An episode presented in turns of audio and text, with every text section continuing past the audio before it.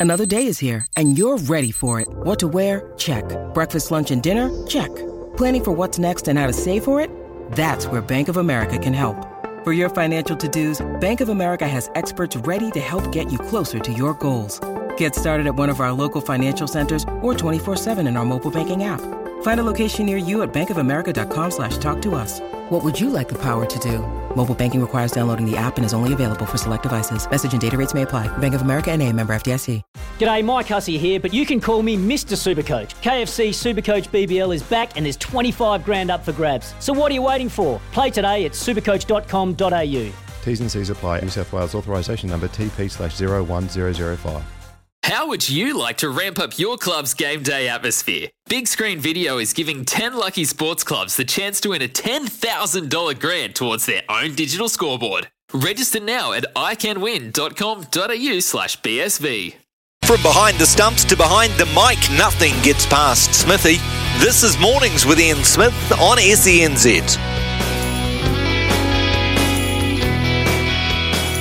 Yeah, kia ora, good morning. Welcome to Friday. How good does that feel? Uh, end of the weekend. Uh, man, what a big weekend of sport we have coming our way. A weekend that goes all the way uh, to about just after five o'clock on Tuesday, you'd have to say, given uh, we've got the Melbourne Cup on the way. Coming up on the show, John Davidson. He's uh, an Australian Rugby League reporter based in the UK. He's there covering the Rugby League World Cup covers Super League as well. He's going to join us.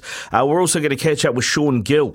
He's been the operations manager at the Phoenix for a long time. He just took on a new role as of yesterday. It was announced. He is the director of football. We'll talk about that new role and what it means. Uh, we'll announce our caller of the month as well, who's going to win that Masterbuilt Gravity Series 560 digital charcoal grill and smoker. We'll do that before 10 o'clock. We'll also have a multi for you, team multi today. Uh, Logan, Brian, and myself each taking a leg on that one. After 10 o'clock, SENZ's head of racing, Shane Cuthbert, is going to join us. We are going to talk the big weekend of racing ahead of the Melbourne Cup. The panel today, Aidan McLaughlin, James Regan. We'll talk All Blacks, Black Ferns, T20 World Cup and more. Uh, and then after 11, Sam, by the way, He's a uh, rugby journalist out of the UK, covers the women's game, uh, also hosts a podcast on women's rugby as well. He's going to join us after 11. We'll catch up with Dave Fay here, Greyhound ra- uh, trainer out of uh, Canterbury as well. And we have a $50 TAB bonus bet up for grabs with Stump. We'll finish things off catching up with Mick Guerin on harness racing. So all of that and more to come between now and midday.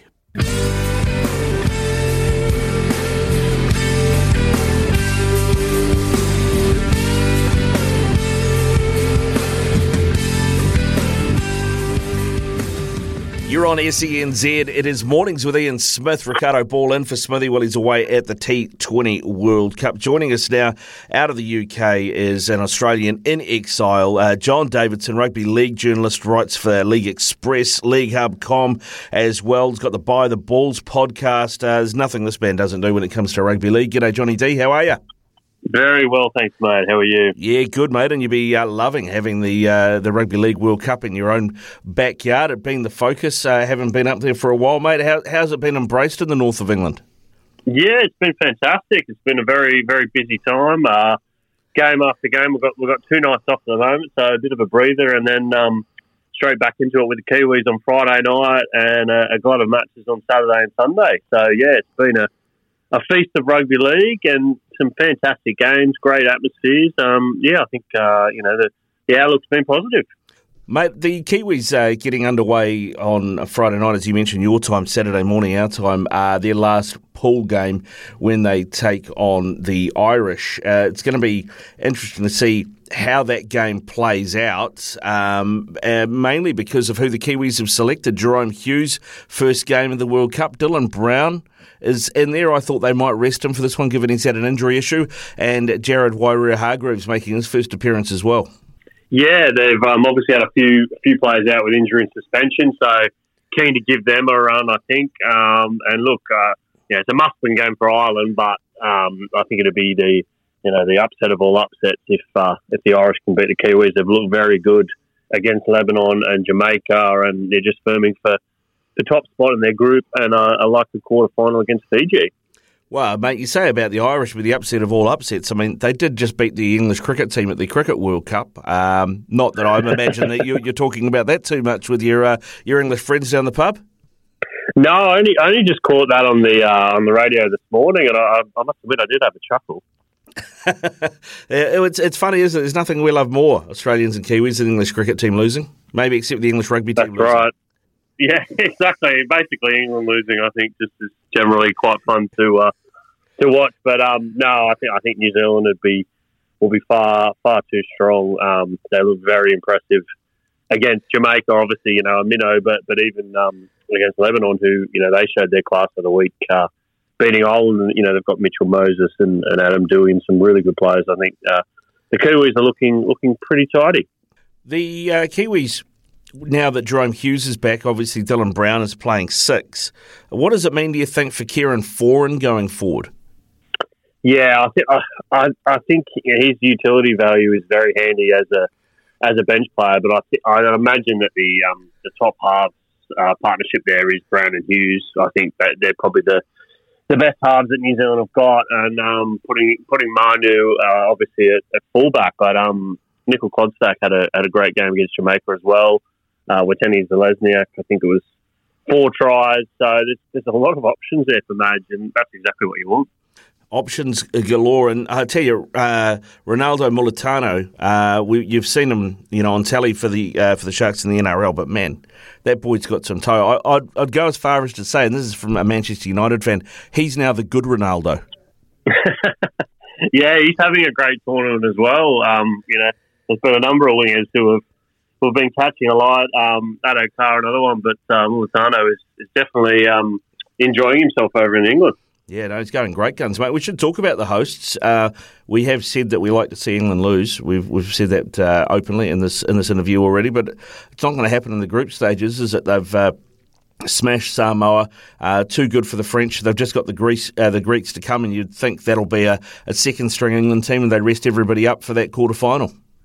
Yeah, they will. They're, they're going to rotate their squad, and, and obviously it's going to be a a big score put on the Greece, who've you know they've been brave and valiant, but but obviously you know they've they're a mixture of, of full timers and part timers, and you know their first World Cup. It's uh, that's a pretty big ask, but um, no, England have, England have been fantastic. I mean, that first opening score on Samoa, putting sixty points on them, I think that shocked everyone, uh, even England fans. And then uh, you know pretty accomplished against Greece, uh, sorry, against France in in round two. So it's looking like if you know things go the way, it'll be uh, a quarter final against PNG, and you know PNG won't be uh, pushovers. They won't be actually. I mean, I tell you, the team that I think has really punched above what I expected, and I, maybe this says something towards uh, how good Tony Iro is as a coach, is, is the Cook Islands. I mean, they came from behind to beat Wales. They took the lead against PNG and really pushed PNG the whole way. Yeah, they have. I, I, I mean, they've got a, a, pretty handy team on paper. You know, a lot of NRL, a lot of uh, Super League experience, but obviously they're, you know, they don't have a lot of funds. They don't get together very often. They don't play a lot of games. So they've been, yeah, they've been impressive. I mean, they they've got Tonga next up. Obviously, they have to win um, if they are to go through, and I think that's going to be, uh, even though Tonga haven't really caught a light yet, I think that's going to be a, a match too far for them. But they can definitely, um, you know, hold their heads high and, you know, pushing PNG Wales. It's been a good tournament so far for them.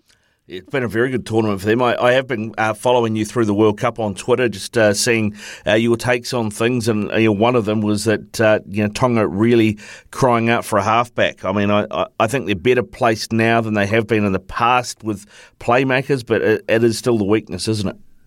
Yeah, I think it is. I mean, they really against um, against uh, Wales you know, they, they, I think it was an attitude thing. They just, you know, they thought they were going to rock up and win. And Wales, you know, they, they've been really, really impressive uh, in both their games, even though, you know, they've got League One uh, part timers and, you know, barely even any, even any Super League players in the team, but they're just being committed. They've competed on every play. And, and Tonga just sort of lacked a bit of, a bit of direction, a bit of game management. They looked like they were trying to offload in every tackle and go sideways. They just really needed um, someone to kind of direct them around the field. So it's going to be interesting. Obviously, Taumalolo hasn't played a game yet. Um, he's been suspended, so he'll come back in the team. And I think, uh, you know, hopefully we'll see the, the Tonga that we've seen in, in 2019 and in 2017 sort of come alive in these in these later stages. It looks like they'll play Samoa in the quarterfinals, and obviously there's a there's a fair rivalry there, so um, that could be a beauty. Yeah, it could be. It could be. Uh, I think it's probably fair to say you've been a bit disappointed uh, with the Welsh at this tournament. And they've been, you know, they've, they've had good moments, but they just haven't had consistency. Well, to be honest, I, I looking at the last World Cup, the last two World Cups, they haven't won a game, uh, and I thought they'd be absolutely flogged. Um, you know, they were in a very tough pool, and I, thought they'd get decimated, much like Scotland have. But they've been very credible. Um, John Kear has done a, a, a great job. Um, and you know they were they were leading against the Cook Islands. They were leading against Tonga. They've not conceded uh, a huge amount of points, and um, I think they can really hold their heads high. I mean, it's just unlucky, perhaps in that opening game against the Cooks, that they um, didn't hold on for a win because I think it would have been deserved. Yeah, and it would have uh, made life really interesting for that last group game against PNG. Yeah, definitely. I mean, I think the Kumuls they they they pushed Tonga all the way. Um, you know look like they. I, I think they deserved to draw. They, they conceded the, the winner with three minutes left, and you know they they were sort of up and down against the uh, the Cook Islands. So they'll be looking to to put a, do a number on uh, Wales and get into the quarterfinals themselves because they're they're a team with a lot of potential and a lot of talent, um, and obviously you know a, rugby league mad nation in there in, in PNG going back to Group A, England obviously got that sewn up. Uh, Samoa, France is the decider. I mean, it's hard to hard to see where Samoa are at. I mean, they, they got absolutely flogged, as you already mentioned, in the opening game, and then they beat Greece as expected, and maybe didn't may, even put as many points on them as expected. So it's quite hard to know where Samoa sit. Are you confident that they have enough to get past France and, and get out of the group? I think they will. I think um, you make a good point. They've, they've probably you know, they, they're always expected um, to beat Greece, and you know, in, at points in that game, they look really um, really good. Uh, Jarome Luai directing things. Um, obviously, they've got you know stars across the field, but but France will be a good test for them. I think France have, have improved from the last World Cup. You know, Trent Robinson is, is there as a as a coaching director, and I think he's having a good influence. But I still think Samoa, just you know, with the, the size of their forwards, you know, the the, the talent that they can draw not only the outside backs but just right across the you know from one to thirteen, um, they should have too much in the tank. Um, but they, yeah, they they need to perform. They were they were dreadful in that opening game, and I think there's a lot of people wondering how Matt Parish still has a job because he's been in charge for a Samoa for a long, long time, and they've they've really done nothing uh, during his tenure. Mm, yeah, I mean there, there, were other candidates for the job, and I, I, think we've talked about it. Geoff Toovey's in that in the back room there. Um, there was some rumours there might be a bit of a mutiny, and Toovey might end up coaching this team. Yeah, they've got they've got a huge coaching staff. They've got you know Lee Radford from Castleford. They've got Daniel Holdsworth. They've got Toovey. Um, there was obviously a, an incident with Willie Poching the other week, um, who you know came into training and then was told he had to leave. So there was a bit of drama there. And obviously before the tournament, um, you had the Johns brothers and, and Sonny Bill Williams putting their hands up to get involved. So you think the raw materials, just you know, with the with the players are there for Samoa, they just really need to to put it all together. And um, you know, this France game will be an indicator. And then if they play Tonga, you know, that's uh, that's another massive challenge. So it, you know, it's in their own hands, I guess. we haven't spoken about the elephant in the room, John. Um, the Kangaroos. Uh, they've got the Italians uh, last in their group, but uh, no doubt they'll they'll finish top. And uh, it looks very much like there will be a New Zealand uh, Australia semi final. What have you made of Mal's men and, and how they've gone and what he's done with the team? Yeah, I think just on that semi final, I think people are, you know, the appetite's already wetting for that game at Elland Road. That, you know, hopefully a sellout and could be the uh, the game of the tournament. But no, I, I think the Kangaroos have been, you know, I guess unsurprisingly in some ways, but considering they hadn't played since 2019 and that was a that was a loss to Tonga at Eden Park, they've they've looked really good. They've you know they're they're here. They mean business. Um, they made short change of Fiji, and then just you know the number they put on Scotland um, it had been raining all day. The conditions were atro- atro- atrocious, I should say, if I can get that out. Uh, but they didn't make a mistake. You know, 84 points, you know, more than a point a minute. And um, I don't know if you saw the tries, but you know, some of the some of the play and just the way they moved the ball, it was it was pretty special. Um, you know, Josh Addo-Carr is after a tough year at the Doggies, is, is really enjoying um, playing with the quality of of players that Australia has. I tell you what, yeah, I mean, Brad Fittler must have been watching that game going, oh, I could have done with him at Origin. Yeah, yeah. I, I, thought he was unlucky to miss out on Origin because he's never let New South Wales down, and he's he's definitely doing the same uh, for Australia. You know, Nathan Cleary coming on and you know scoring 28, 28 points on debut gives Mal a bit of a, a, dilemma there with um, you know does he go with DCE does he go with Cleary to, to partner Munster? So good problem for Mal to have, but um, yeah, they've they've looked like uh, they're here to retain the trophy, and they'll be very tough to beat. Yeah, I guess it's a, a juggling act for Mal. Do you go with a guy uh, with, with a combination, the Queensland combination, or do you go with a guy that's the best in his position? Yeah, that's it. I mean, you know, they, they obviously they've, they've got that um, partnership with Origin for a few years, uh, and it's it's been very successful. But you look at what Nathan Cleary's done in the NRL with Penrith the last two seasons. Um, you know, he's he's an outstanding player. So um, yeah, it'll be it'll be an interesting choice for that semi final who he who he goes with. Yeah, I'll be. Uh, we're looking forward to that, mate. Uh, just a couple of things uh, off the field. Um, there's there's been a bit of criticism, particularly mainly on social media, and particularly in this part of the world, about the Rugby League World Cup and about it being too one sided in the group games. Maybe they need to have a play in before they get to this this side uh, this this uh, point in the tournament, so we don't end up with 84 nil score lines. Uh, what's your take on that? Yeah, to be honest, I mean, I think it's it's a part of it's a part of World Cups. It's a part of part of growing the um, the game. I mean, I I had a had a quick look at you know the 2019 and 2015 Rugby Union World Cups, and you had similar score lines. You know, when the All Blacks were playing Canada and United States, and um, you know these sort of these sort of countries, Uruguay, um, you know, against South Africa and Australia, and you do see you know 60, 70, 50 points put on. Uh, I think that's just part of part of a World Cup. Um, you know, and if we, you know, I think I think Tonga came in twenty to thirty years ago and um, you know got beat seventy 0 and if, if we got rid of them then, you know, where would Tonga be now? They wouldn't be beating Australia and Great Britain and the Kiwis, would they? So, I think this is just part and parcel of, of growing the sport. And you know, you look at what um, you know people are doing in Jamaica and Greece, and they're actually growing the sport. Um, you know, the rugby league was banned in Greece up until July. you know, people were getting arrested for playing the game, and you know they've got a they've got eight domestic players, and they're not they're not just a heritage heritage team. They're they're really you know putting an effort to, to grow the sport there. So I think it's a fantastic achievement, and they should be applauded and supported. And you know, hopefully in, in World Cups to come, they'll be a lot more competitive. Good stuff, Johnny. Go well, mate. Enjoy the rest of the World Cup. Thanks, mate. Much appreciated. The voice of sport in Aotearoa. This is Mornings with Ian Smith on SENZ.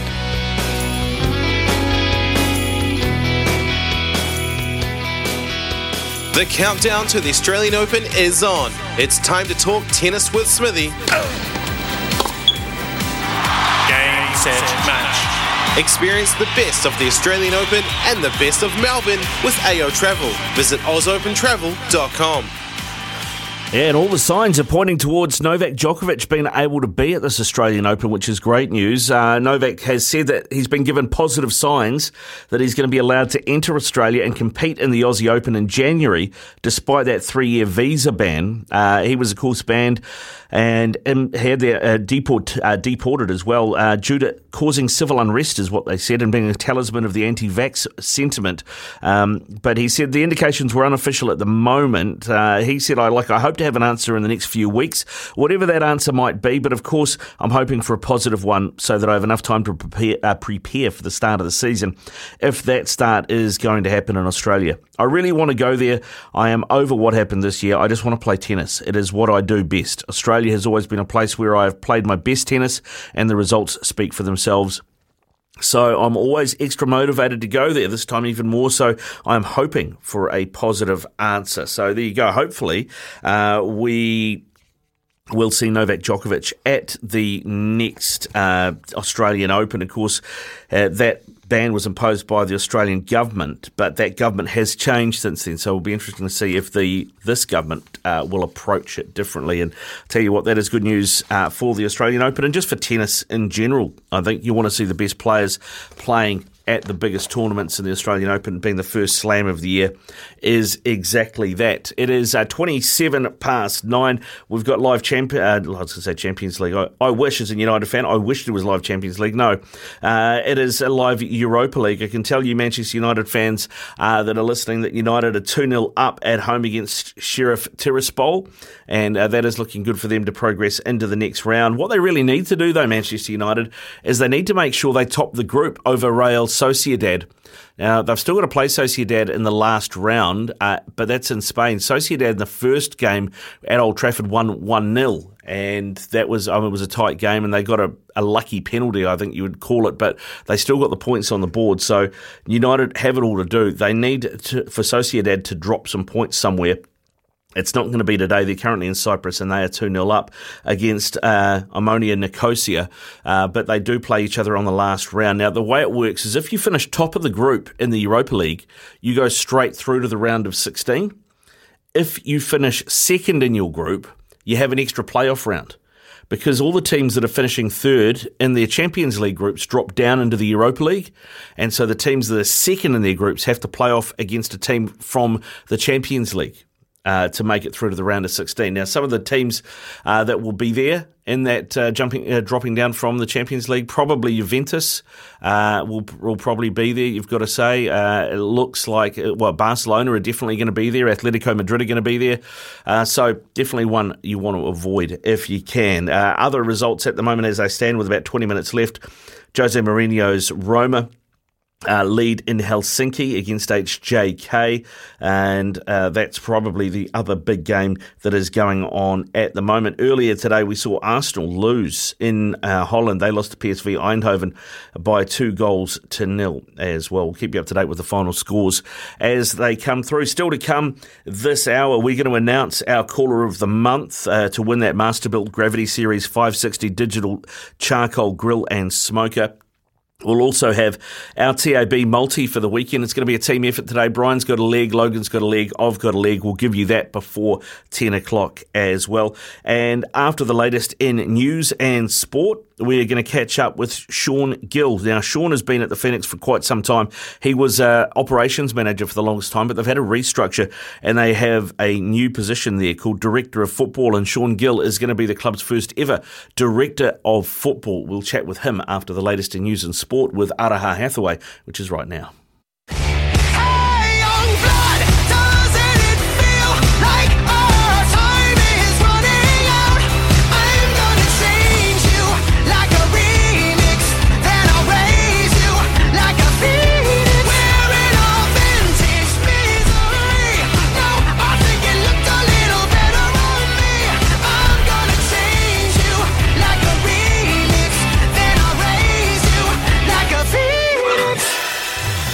Twenty-eight away from ten here on SENZ mornings with Ian Smith, Ricardo in for Smithy uh, this weekend. The Phoenix are away to Melbourne City. The table toppers, three games, three wins, and looking pretty solid. That is a Sunday evening, New Zealand time, around a seven o'clock kickoff. The Phoenix have had a bit of a restructure uh, in the way that they are do- they're running the football club, and long-serving operations manager Sean Gill has a new job. He is now going to be the director of football for the Wellington Phoenix. What does that mean? Well, well, we're about to find out because Sean Gill joins us now.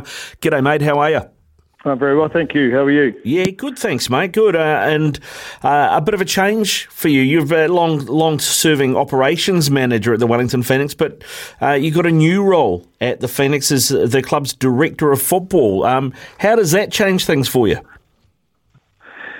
Yeah, so it uh, look, it's probably uh, yeah the evolution of the club, and you know now being back on uh, New Zealand shores and having a women's team here and a men's team, and, and sort of now reconnecting all back with the academy. So, you know, as far as uh, as far as my role, it sort of probably takes a little bit of the day to day operational stuff out of it, and you know allows you to focus uh, more on some of the strategic goals and, and the longer term sort of thinking and planning uh, of all the various football football departments. Yeah, I mean, I guess with the women's team involved now, there's there's three teams really, isn't there? With the Rezzies who play in the National League and uh, and the first te- the men's first team now, the women's first team as well. I mean that that job will be uh, quite encompassing, I, I would imagine. Yeah, yeah, for sure, for sure. I mean, it's uh, you know, it was it was a difficult couple of years for us, sort of being uh, spread all over the place, and then you know, the first inaugural season of the women's last year, then based on Wollongong and the the men in Chatswood. Um, you know, and, and it's great to have everyone back uh, in the one place, and you know, we can't wait for the for for the first women's you know professional Phoenix game uh, in Wellington on the 20th of November. It's going to be a cracking occasion, but um, yeah, it's uh, you know the club. When I first started, we had a men's first team, and we were sort of fittering around with uh, Team Wellington at that stage with the Football School of Excellence, and you know now we've got a, a men's team, a women's team, in the professional ranks, the reserve team, and then under the reserve team, there's uh, four other teams in the academy, and you know growth in the girls' space next year with hopefully two to three teams coming there. So yeah, it's it's it's uh, it's it's it's become a proper football club now, which is which is fantastic. Yeah, I mean, so the the director of football, I, I hear that title and I think about what I know about overseas clubs, and I think, okay, so you talk, uh, you know, the director of football talks about the direction of the club, the way the club plays, recruitment for the club, all of those sort of things. Is is am I on the right track here of what that means for you as well? Yeah, yeah. Look, it's probably not quite a European director of football. You know, it's it's not necessarily going to be up to me to tell, uh, you know, Ufi uh, or Nat uh, how they're going to play or, or what they're going to play. You know, but it's probably more taking a longer term view towards some of our recruitment. You know, more so. You know, making sure that we're picking up the best kids into the uh, into the academy, both in the in the in the girls and boys space. You know, and then being able to bring them through into the first team, and then or if not, bringing them into the first team, you know, being able to put them into places overseas, and if we do come into the first team, then being able to make some sales off them, you know. So that's probably more of the focus, uh, and then you know, we, we also want to get to the point where um, we do have the best working with the best in the academy, you know, and with that requires more funding, you know. So how are we going to get that funding? Where's that funding going to come from? In terms of non-elite streams in the academy, so it's, it's probably a little bit more of that, um, you know, uh, and you sort of you, you, let the coaches, you know, play play the way they see it best. Yeah, let, let the coaches coach, and and you do the rest.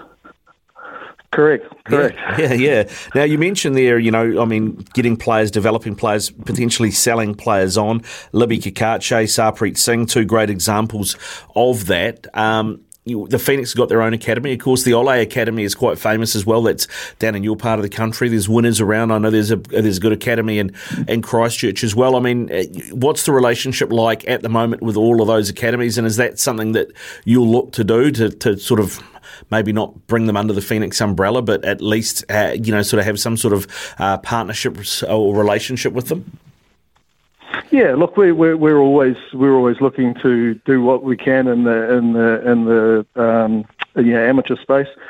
You know, whether that's working in with those other academies or whether that's you know working in with uh, other clubs around the country and other clubs within New Zealand to, or within Wellington to you know, help bring that talent through uh, at that sort of under 13 and below level. Uh, you know, that is going to be a key focus for us. Um, you know, we can't supply all the coaches, you know, so it's probably a, a, bit more of coach to coach working and trying to upskill the coaches and, you know, maybe give them some of our best practice and, and hopefully that rubs off. Um, but, you know, we had winners uh, uh, down using the fantastic training facility at NZCIS last week and, you know, we were having chats with uh, Wynton and talking to him about what he's doing and that. So yeah, the relationships are, are good there, and and you know part of this role will be trying to figure out how we can help the whole of the game. Yeah, I mean, football fans are passionate, right? They love their sport. Uh, they want the Wellington Phoenix to do well, but as a result, often they get um, they they get emotional about things, and you know you, you see it particularly on social media. Um, you know, why isn't the club signed this player? Why isn't the club signed that player? I saw a little bit of that around when Alex Greive broke into the St Mirren first team, right? Uh, but you can't uh, sign everybody, right? Um, so, what would you say to those fans that maybe see players like Alex Greive pop up overseas?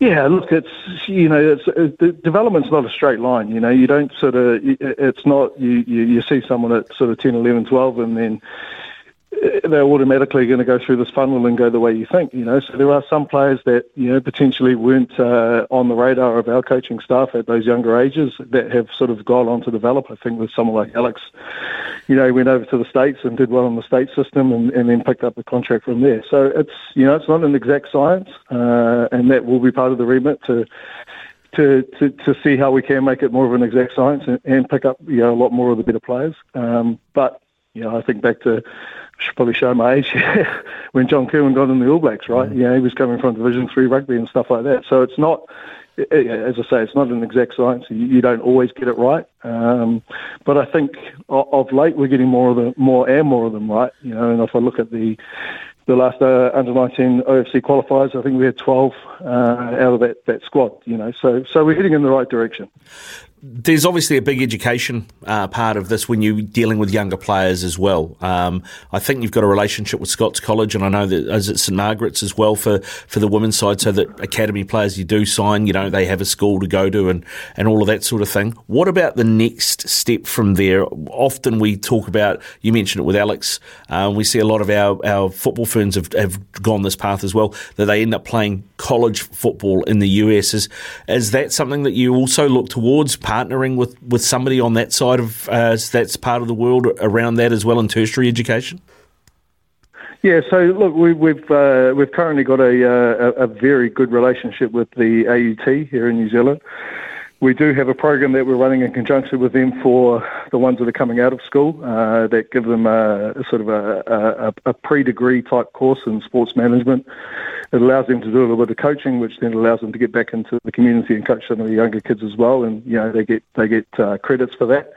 We are looking to try and move that into a degree paper. Uh, so so that work is underway. I think we might have 20 in that in that cohort this year uh, doing that that study. So yeah, that's critical for us because it's not just about you know, uh, developing per, uh, the player. It's about developing the person educationally, socially, you know, mental, mental skills and all that sort of thing. So, yeah, it is. It's a critical thing for us. Uh, moving out to NZCIS opens up a few other schools out this way to work with. So, yes, it's definitely something we is front of mind. Yeah, I mean, the, the role that you have is about evolving. I mean, the, the role will evolve, but the club will also evolve, right? And and, and, and grow and grow, and, and maybe in different ways we, we don't see now. But, I mean, how are you set up at the moment? I mean, do you have like a one year plan, a five year plan, a 10 year plan? And, and how does that work for you? What do you, what do you see the, the, you know, sort of down the road for the club? Yeah, so I mean, look down the road for the club, we see we see the, the, the girls program, particularly in the academy space, mirroring the, the, the boys program. Same number of teams playing in the same sort of competitions and, and having that funnel to bring you know players through. Um, we we um, Ooh, it's a tough question, actually. Yeah, looking ten years out, you know, I guess one one of the key things for us too is is, is how are we going to help help the game? You know, it's yeah, we do what we do, but also if we are going to have better players coming through and and being more ready for you know, the rigours of National League football or Central League football and then onto A League football, we need to make sure that those players at the, you know, under 10s, 11s, 12s, 13s, 14s are getting the best possible programs they can, you know. So it's, it's, it's probably about helping that and growing that base so that that base is really, really big. And then we've got, you know, really talented kids that are coming through. You know, and then, you know, always winning an A League or, or winning a, uh, sorry, an A League men's or winning an A League women's is, is, you know, part of that part of that longer term plan. Um, and then also, you know, getting the women's program to, to, to fully fully full time professional twelve months of the year. That's that's a big one for us. You know, at the moment they have a short shorter contract cycle than the men, so you know, getting that equality there and know, having those women you know being able to focus on football you know, 12 months of the year and not worry about other things is, is critical as well. Yeah, good stuff, Sean. Well, listen, best of luck with your with your new role, uh, changing role from ops manager to uh, what you're doing now, which is, you know, uh, a director of football role. Uh, I wish you all the best, mate. But before we let you go, we do have to ask, uh, when you were a kid, who was your teammate? Who do you support up in uh, Europe? Brenton said Brenton said this might be a good uh, good topic for you and I. when I was uh, five years old, back in the uh, early '80s, I uh, got hooked on Man United, watching big league soccer. So Norman Whiteside and, and guys like that, that was uh, that was my club and been my club ever since. Oh, you're you're a good man, Sean. You're welcome on the show anytime. awesome. Thanks for your time, mate. Appreciate it.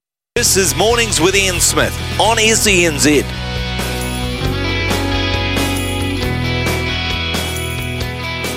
It's 12 away from 10 here on Mornings with Ian Smith. Ricardo Ball in for Smithy while he's away at the uh, T20 World Cup. Speaking of the T20 World Cup, how impressive has Zimbabwe been? Just beat Pakistan by a run last night in Perth as well. That is uh, superb from them. Absolutely superb. Well done, Zimbabwe. Just about rules Pakistan out of doing anything more at that tournament, you would think, as only the top two from each group go through. But congratulations to them. Also, congratulations to our caller of the month. We, uh, we're giving away all month here on SENZ a Masterbuilt Gravity Series 560 digital charcoal grill and smoker. And we had to go through all our callers through the month, and when we had really good ones, we'd send them through to our, our Masterbuilt people and go, What do you reckon? What do you reckon? Well, they came back to us and they've said our caller of the month was Izzy from Manukau. And Izzy, congratulations to you, my friend. A Masterbuilt Gravity Series 560 digital charcoal grill and smoker is all yours. Somebody from the uh, team here will be in touch with you about organising a delivery for you. So, congratulations to you, sir. Uh, hope that goes down well. Uh, now we're going to continue on the caller of the month with Arbor Living uh, in the next month. So for all the next month, be SENZ's caller of the month to win an Oklahoma Joe's Blackjack Charcoal Kettle Grill. You can tell what season's coming, can't you? You can tell what season's coming. It's all grillers and smokers. Yeah, there's another one. A uh, Oklahoma Joe's Blackjack Charcoal Kettle Grill could be yours for being caller of the month over the next month right here on SENZ. Uh, we're going to try and fill your beer fridge shortly. Uh, we've got a team multi that we're going to deliver to you next. Uh, that'll be uh, we'll be able to chuck on at the TAB. Uh, producer Logan and Brian through the window as well have both picked a leg each. I've got a leg, and hopefully we can fill your beer fridge this weekend. Stay tuned for that next. Summer or winter, he's the voice of sport in Aotearoa. This is Mornings with Ian Smith on SENZ.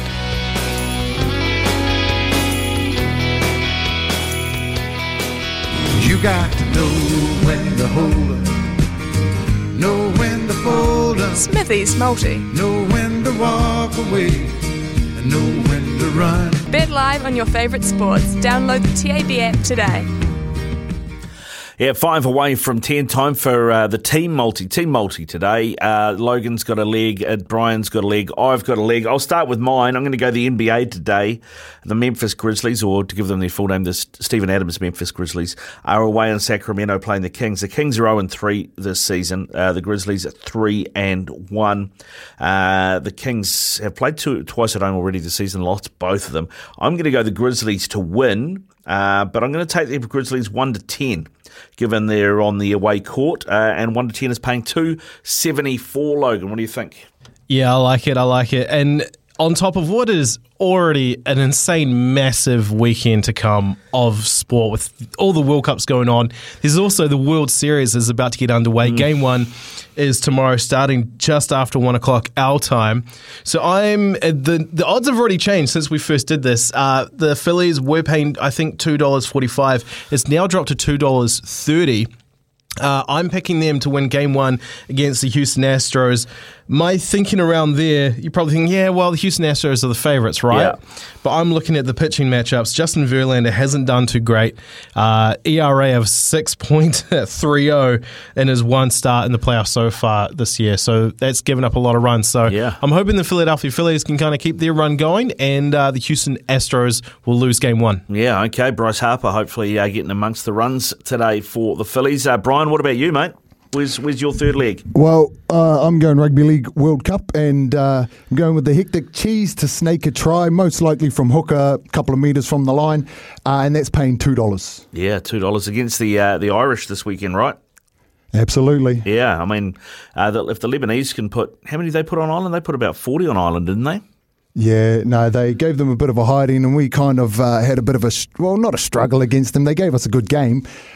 But uh, uh, it's it's it's you know finals footy. Anything can happen coming up. All right, Logan. So we've got uh, the cheese to score a try at two bucks. Uh, what does that do to the multi?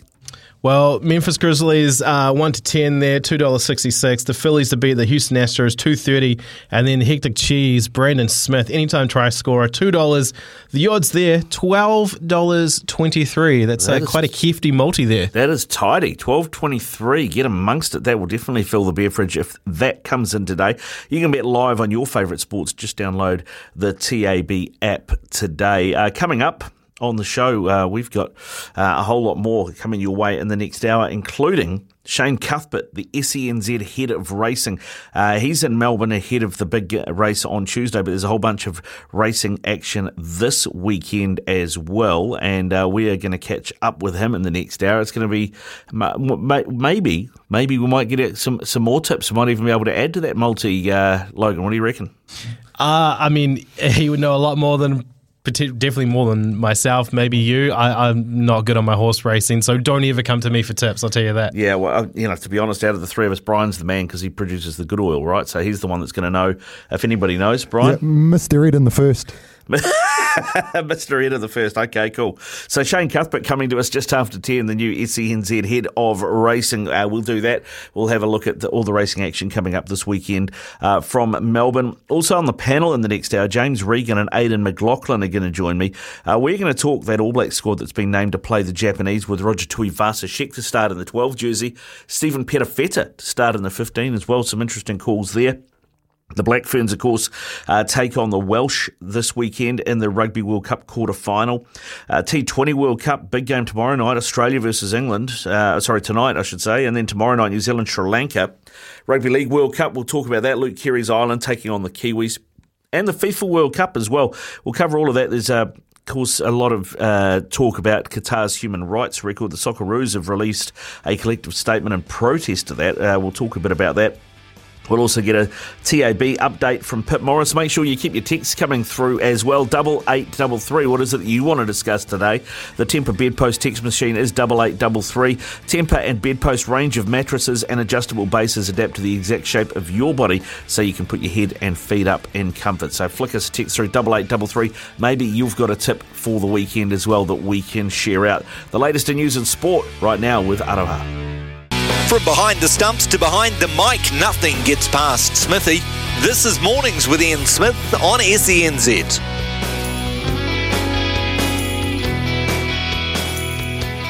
The loveracing.nz update. Your home for everything thoroughbred racing.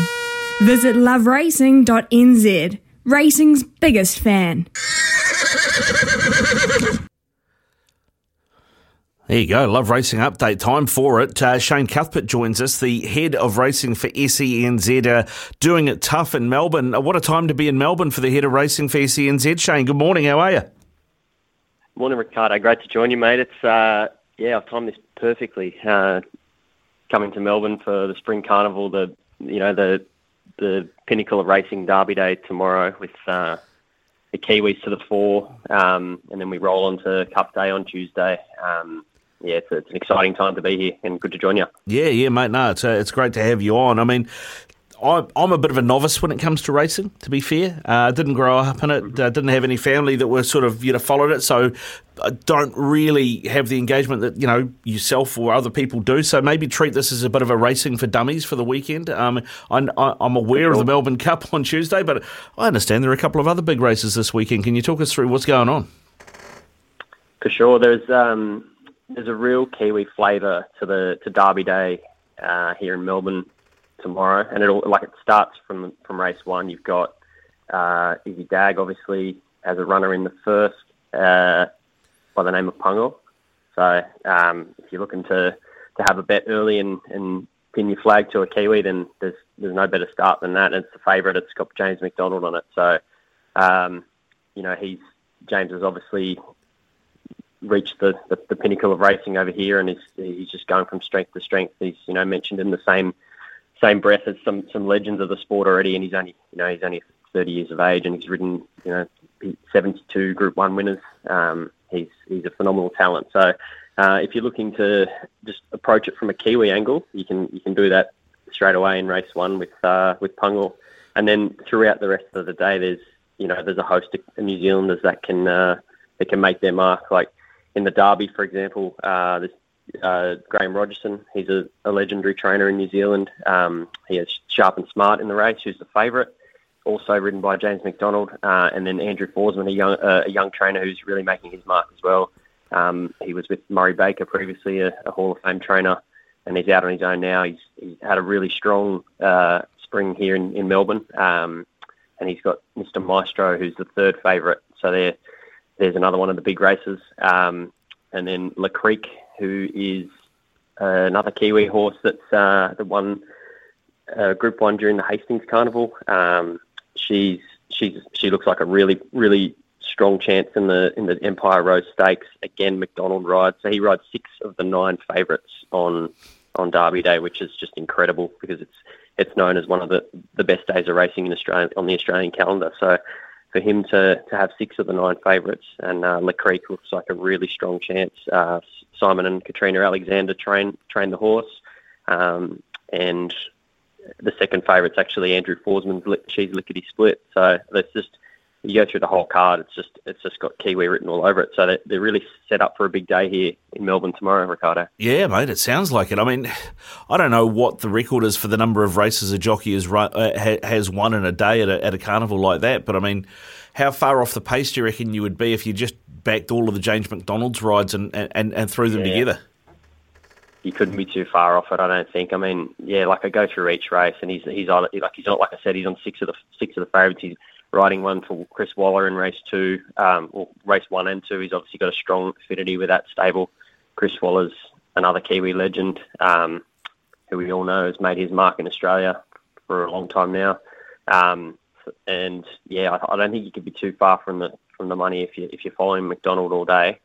Uh, and then if you want to sort of uh, look look outside of that, then you can you can look to, to, to someone like Chris Waller, who who always takes strong a strong team to the races. Um, so yeah, it's it's yeah it's it's phenomenal, and for him to and he's just continuing the roll. Like he's he's he obviously won last year's Melbourne Cup with Verry Elleegant, and it just seemed like for that he's just cleaning up all the big races. You saw him win on Anamoe in the Cox Plate last week. He's won you know the Everest the previous year. Um, yeah, you name it, he's won it. He's just a, he's a phenomenal talent, uh, and he's only young, so he's got such a big career ahead of him, um, and he's, he's he's on track to break all the records and go down as one of the greatest. Uh, you mentioned Pango, um, Izzy's horse. Now, Izzy's pretty much a hype man for this horse, so it's ha- hard to get any perspective on it, mate. Um, but from somebody who who is neutral, uh, as a horse, Pango, what you've seen, what do you think? What do you like? What what do you think maybe the weaknesses are? Uh, so for, for Pungle, so Chris Chris Waller has a uh, he he likes targeting this race, this specific race, the Carbine Club. It's the first race on Derby Day. Uh, he he generally has a strong chance in the race. So he obviously takes a couple, or he's got three runners in the race uh, in Radina, Lindemann, and Pungle.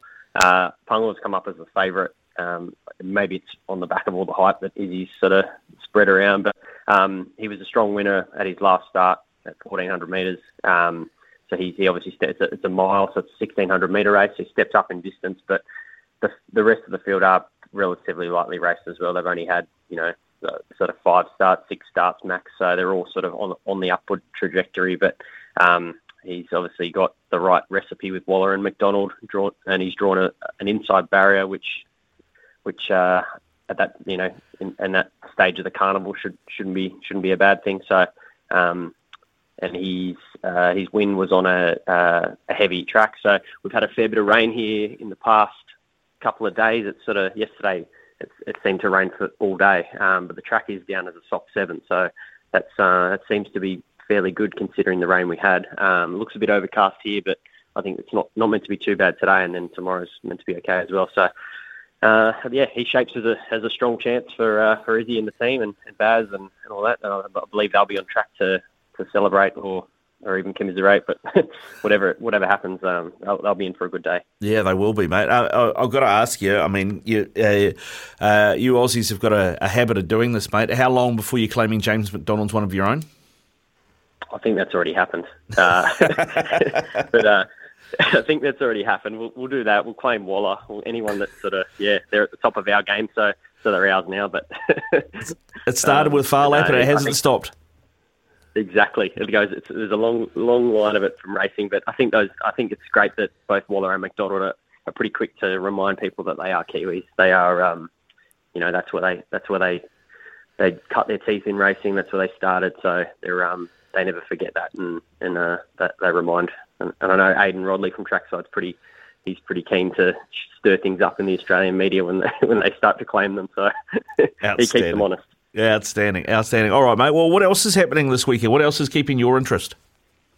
Um, so obviously, after after Derby Day, it's um, it's it's all roads to the Melbourne Cup. So the Melbourne Cup barrier draw is conducted straight after the race day on on Saturday, um, and from there it's it's it's Melbourne Cup parade on on Monday where uh, they, they parade through the streets of Melbourne and then uh, and then get the big day on Tuesday where um, as like you say as from a if you're uh, looking at it from sort of a, a neutral perspective or a non-racing fan's perspective, the Melbourne Cup can be a little bit of a, a tough race to assess because you do get some form lines that you know they, they race overseas and they come here, so it's a bit of a bit of an uh, unknown for for uh, for racing fans. Even if you are a bit of a hardcore fan, you can sort of find it hard to line them up. But um, obviously, we had to, some disappointing news for Chris Waller uh, with Durston, who was uh, the, the Caulfield Cup winner. He he was scratched. Um, they, there's, a, there's quite a stringent um, scans process that the Racing Victoria have put in place to to make sure that you know the safety of horses is, is paramount. So um, he didn't pass one of those scans, so that's disappointing for, for the Waller camp. Um, but uh, outside of that, it's yeah, it's, it is a. It looks like it's a it's a tough race to assess. The favourite's Deauville Legend, who is a European or a UK performed horse. Um, he's in the legend colours of uh, Classique Legend for for racing fans that know him, an Everest winner. Bon Ho is the owner. Um, he looks like he's got a strong sprint on him. He's, he's got really. Uh, you can tie his form into a horse El Bogadon, El Bodegon rather, that raced in the uh, in the Cox Plate behind Anamoe and, and ran a really good race. So there's a bit of a connection there. Um, he's sort of he's raced El Bodegon and beaten him. Um, he looks like he's he's a fast horse uh, over over a staying trip. So that's uh, that's obviously a, a good attribute to have if you can sprint um, in a staying race. And then I suppose outside of that, the, the McDonald rides a horse, or James McDonald rides a horse by the name of Loft, which um, is a is a well performed 3200 metre horse, which is obviously key given that that's the distance of the Melbourne Cup.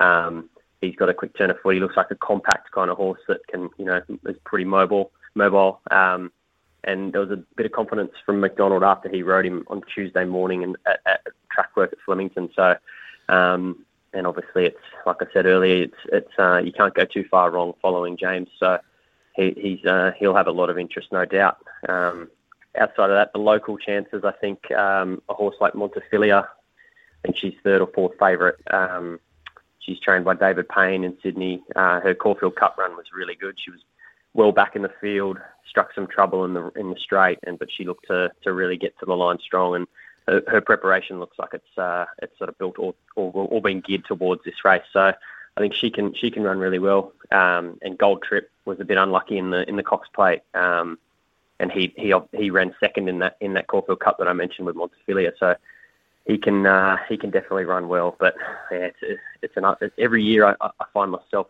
uh, finding it harder and harder to find the winner of this race. But, um, and there's no Verry Elleegants in there this year. So yeah. Um, the the other Yeah, so- the, the other thing I guess to look at, Shane, I'm just looking at the forecast. Uh, there's rain Yeah. Friday, Saturday, Sunday, Monday, and then on Tuesday there's thunderstorms forecast at this stage. I know that can change because we're a fair way out. So, I mean, the Yeah. track is probably going to be a bit heavier. Does that favour, do you think, Northern Hemisphere horses? Well, they yeah. I mean, it's, it's, I think the, the the thing with Flemington is uh, it does it is a great draining track. So, I mean, it, there's a little bit of rain around today. It, I mean, it, it did cop a good good amount of rain yesterday, and it, and it's sort of you know held it well. So, I remember there was a, a Melbourne Cup. Oh, it might have been three or four years ago where it, it was pr- properly raining on the day, and and it, it sort of once it cleared up, it, it, it bounced back really well. So. I mean, if they don't get too much, I, I can't anticipate it being like, that, like a, in that really heavy range. It might be, it'll be rain affected, obviously with, with the amount of rain around, just topping it up. But um, but as you say, yeah, European horses do tend to tend to handle that those conditions. So um, if you are a bit of a novice and you're just looking for for in the form guide, um, it, it is it does state which horses have raced on on the certain conditions, and you can kind of uh, you can look at those that are raced on good, soft, and heavy, and, and how they performed previously. So Yeah. um, that can steer, that can sometimes steer you in the right direction. Well, I mean, if we've got showers, looks like Friday, Saturday, Sunday, then Monday it's supposed to be heavier rain. Tuesday Mm. supposed to be uh, thunderstorms. Um, I'm- Yeah. I'm no track expert, but I would assume that that means the track is probably going to be heavy by then if that comes true, right? Yeah, I suppose if they get if they get the, the sort of five percent, I, I think it's ra- rain on the race day. Rain on race day doesn't help either.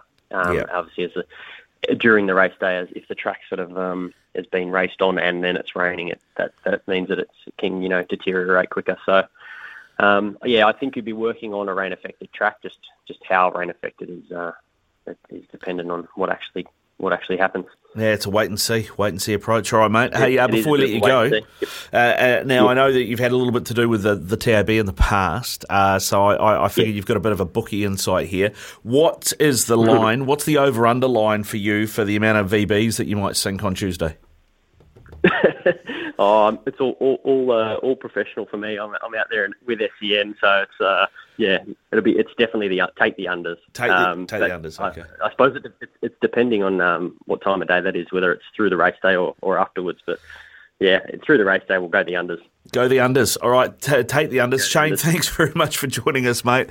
Um, really appreciate you giving us some education uh, ahead of uh, a big weekend of racing in Melbourne. And uh, yeah, I know there's already texts coming through say get up Pongo. So uh, yeah, there's lots of support over here for it, mate. Go well, and I hope your beer fridge is full by the uh, by by Tuesday afternoon too. No, thanks, Ricardo. Really appreciate you having me on, and all the best to the punters. Good luck with any bets over the weekend, and also on the Melbourne Cup. And uh, yeah, go the Kiwis on Saturday. Uh, They look like they're going to dominate. Yeah, they do indeed. Good stuff. Shane Cuthbert, the SENZ head of racing, there with us out of Melbourne. It is 18 past 10 here on SENZ. When we come back, it's time for the panel.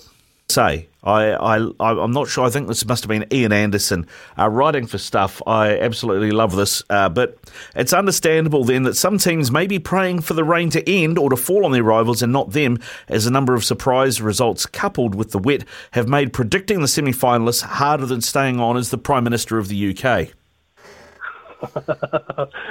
Yeah, we, we've, we've had a few of those recently. I don't know, maybe maybe it's more predictable with the UK at the moment that there's going to be a new Prime Minister. I'm not too sure.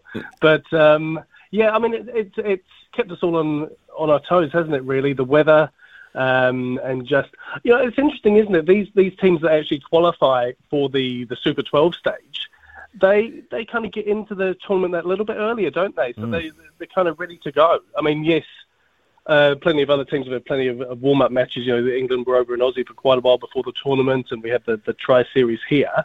But when you're in the actually in the World Cup environment and you, you get going and it's pretty much do or die, it just battle hardens you a bit, doesn't it? So, yeah, some interesting uh, scenarios building up, that's for sure. Yeah, and that's the thing. I mean, I, I was I was looking at that Sri Lanka matchup that uh, the Australians had the other night and thinking, well, maybe this is a potential banana skin for the Aussies, given you know how, how they had been travelling, but they got through that. Uh, but as a Black Caps fan, I mean, we've got history with Sri Lanka.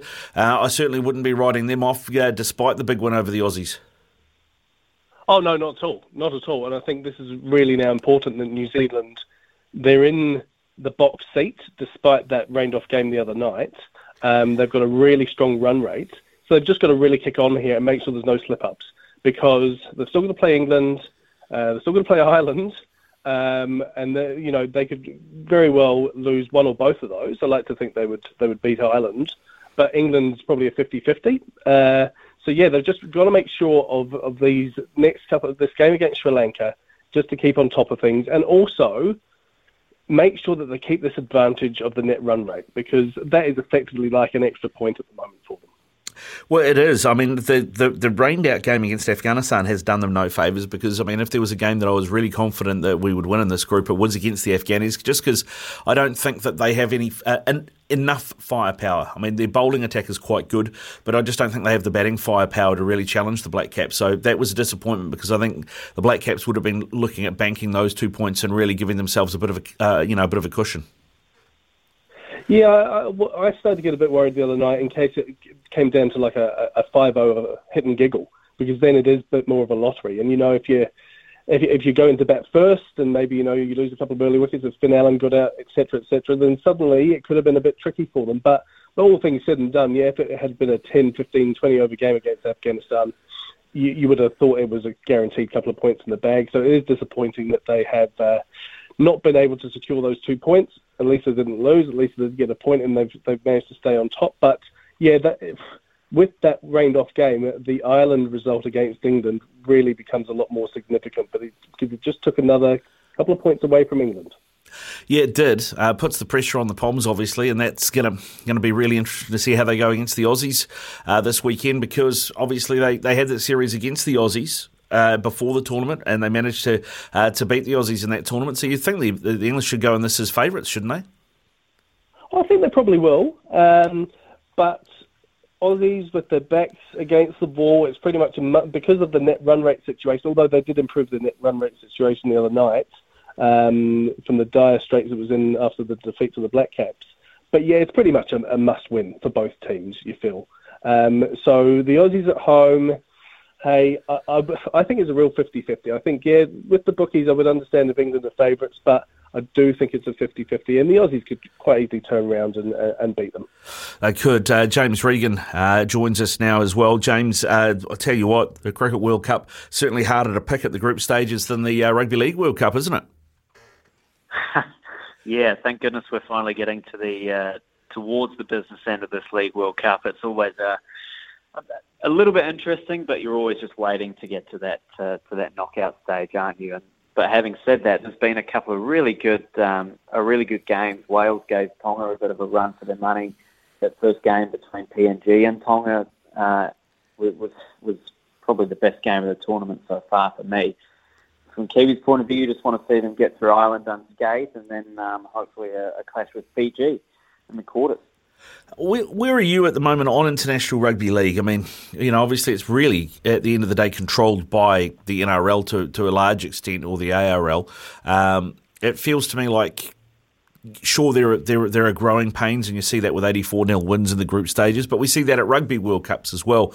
The thing that needs to happen now, though, is the the Luke Kearys and the Mitchell Moseses need to just stay with the Irelands and the Lebanons. Uh, I just don't know if International Rugby League has uh, the cojones to make those calls and to, and to go against the ARL if they decide that our oh, DCE's retired, so we're going to pick Mitch Moses for the next World Cup, and then all of a sudden Lebanon are nowhere in terms of playmakers. Yeah, yeah, that's right. And that, that'll be the, the key thing over the next couple of years as we look back on this World Cup and then look ahead to the next is can we, well, can they first of all get some consistent games going for, for all teams, which has been a huge, a huge gap um, for the international game is like a consistency in the calendar um, and getting, getting these teams game time. Um, but also, yeah, you're right. Like, what are the ARL going to do? Say, say they don't, say the Kangaroos don't go on and win this tournament, they're going to look around and go, well, if we had this player from Samoa and we had this player from Tonga or we had, you know, Mitch Moses as a backup from Lebanon, we probably could have won. So it'll be really interesting to see how that all plays out because when um, I think what we're saying is when everyone is on a level playing field and they can have all their top players available, then there's, you know, there's a few teams that could realistically go on and win it. Samoa were a bit disappointing um, in that first game against England, but their team is, is phenomenal. So when everyone has their full full flock available, it makes the game so much better. And if they don't, the game isn't. It's not really worth it if it's just the Aussies and the Kiwis uh, and occasionally England. So that's what they're going to have to look at. They're going to have to look at what's best for the international game, and hopefully this tournament shows that when when we get to the quarters and beyond that when everyone is competitive, it's a great product, which which it definitely is.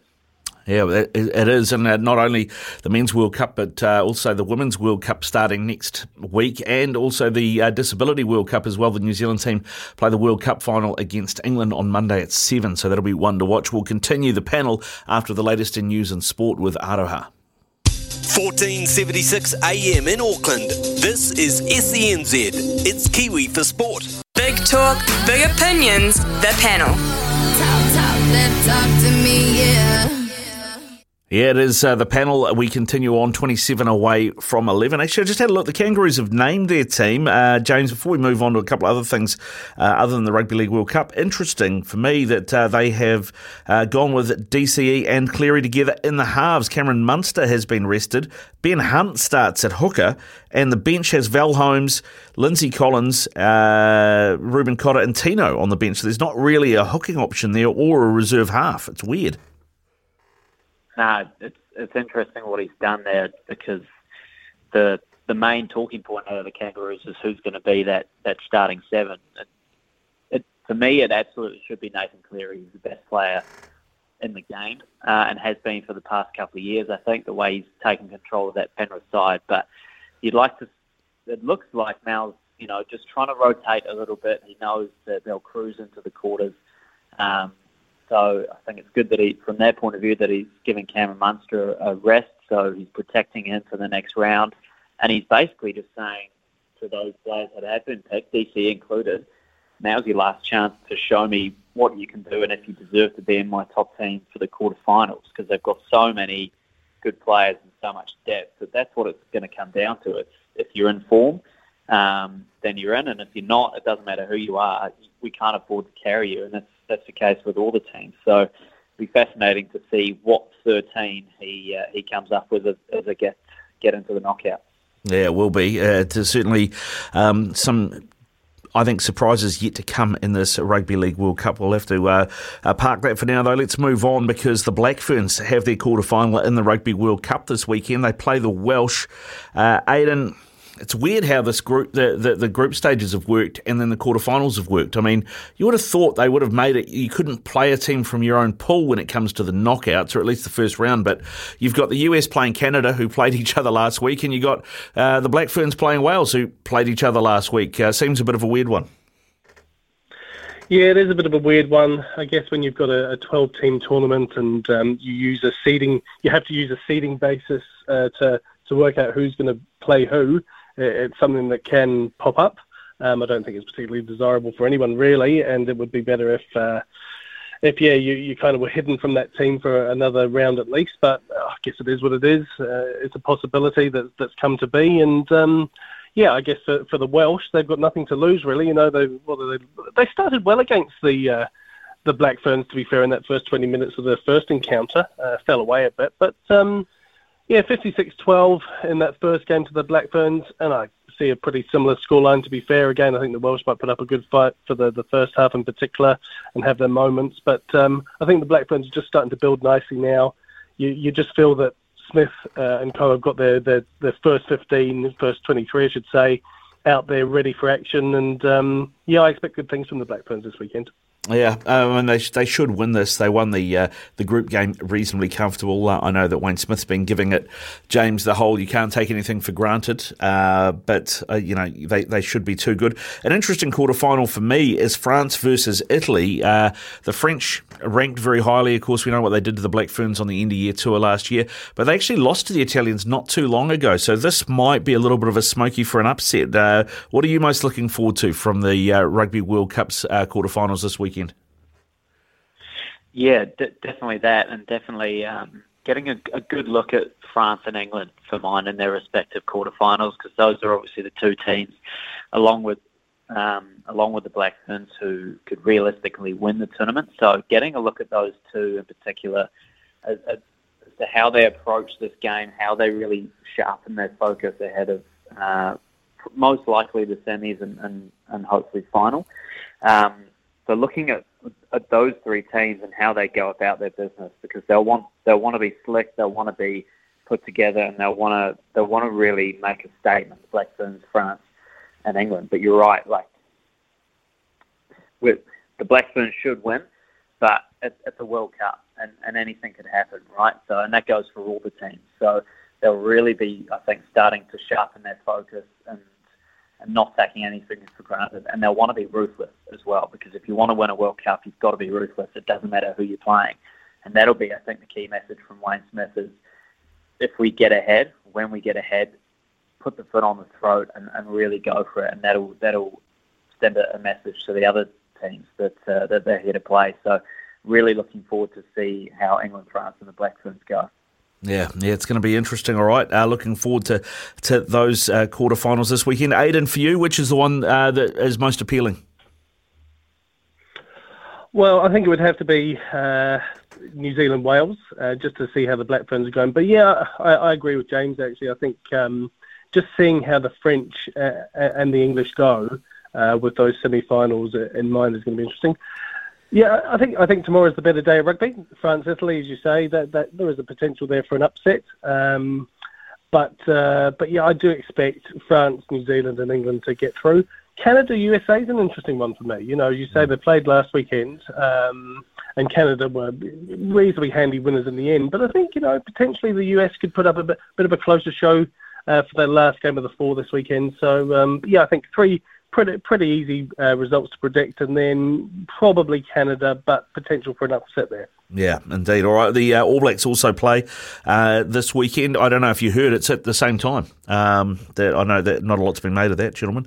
Uh, but uh, the the team that was named yesterday, the twenty three, that was interesting for me. Of course, the uh, the big uh, headline grabber, James, is Roger Tuivasa-Sheck getting a, a start in twelve. But interested also to see Stephen Perofeta getting the number fifteen jersey. Yeah, yeah, pretty much what we expected as they start to build into this end of year tour. But what what it means for these guys and, and Roger in particular, I think, is they're going to have limited chances before the World Cup, right? And this is this is one of them.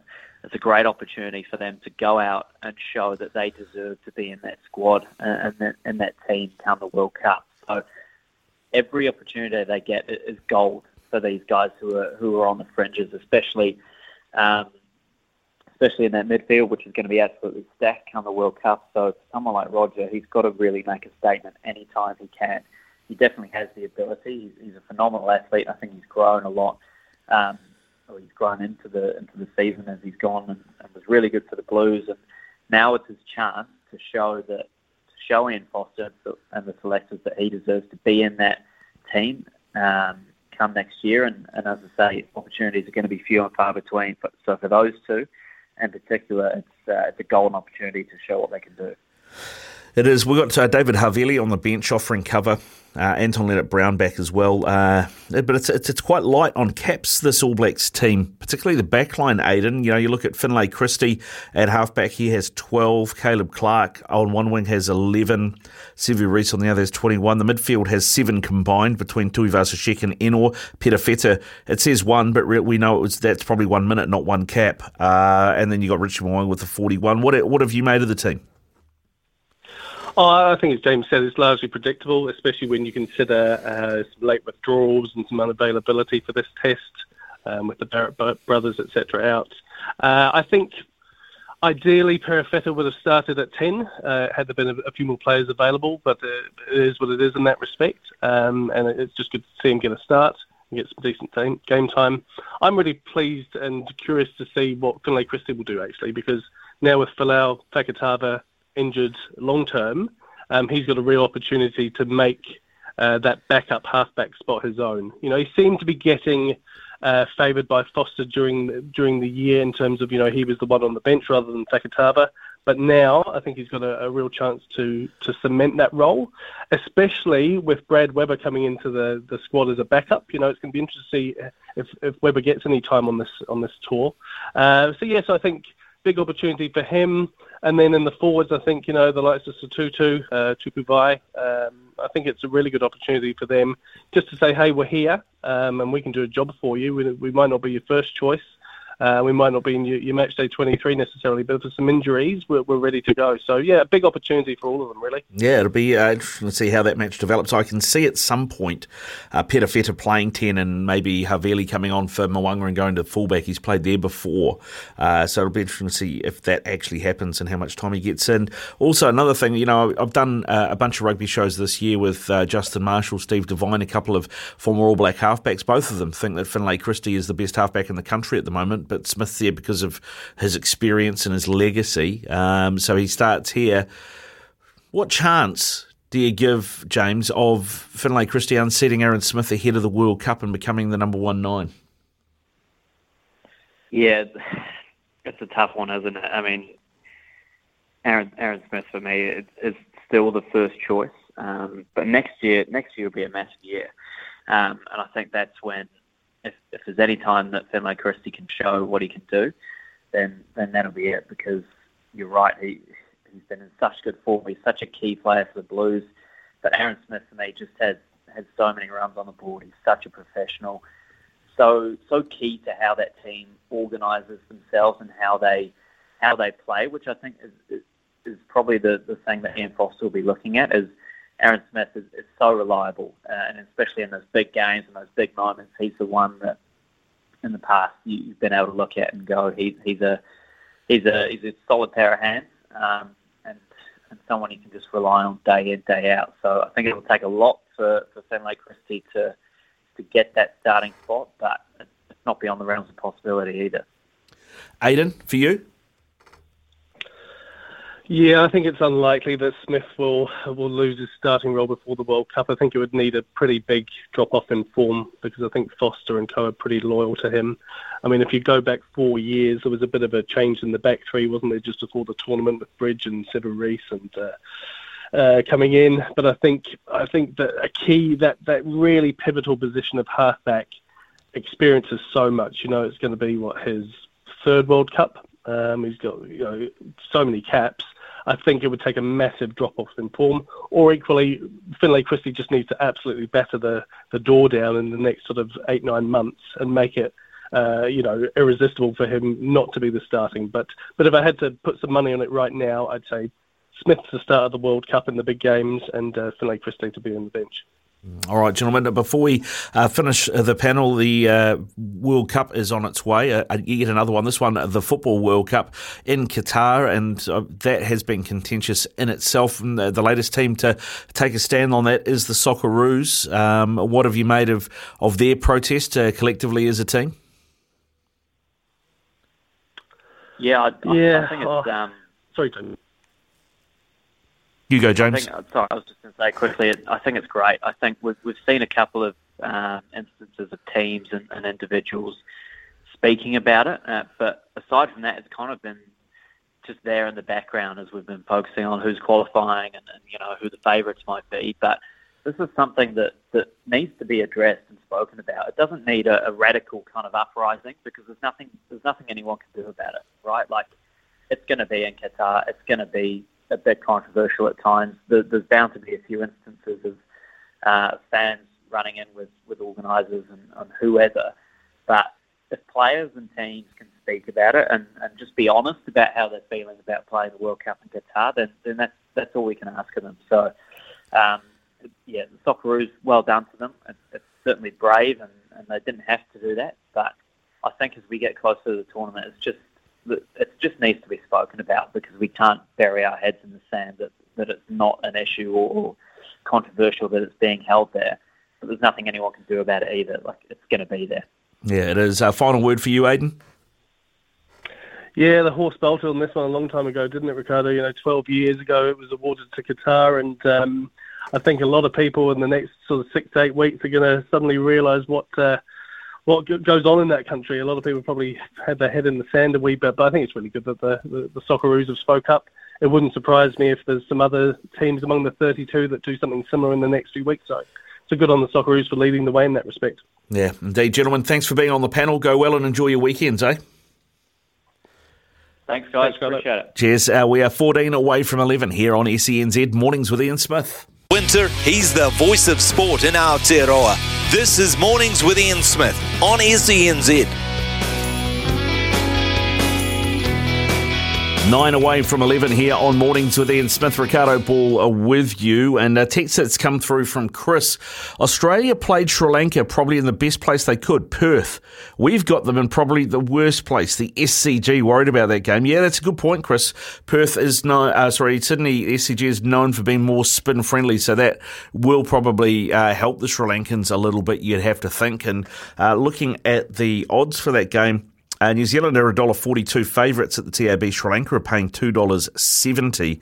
But I think that's a really solid point on the Sri Lankans playing at the SCG rather than Perth. I think certainly a better venue for them, and uh, look forward to seeing how that game plays out.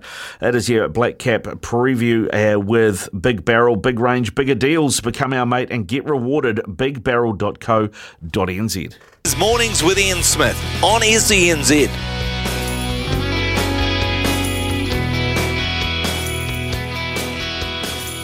Couple of minutes away from 11 o'clock here on SENZ Mornings with Ian Smith. Uh, Pip Morris joins us from the TAB. G'day, Pip. How are you?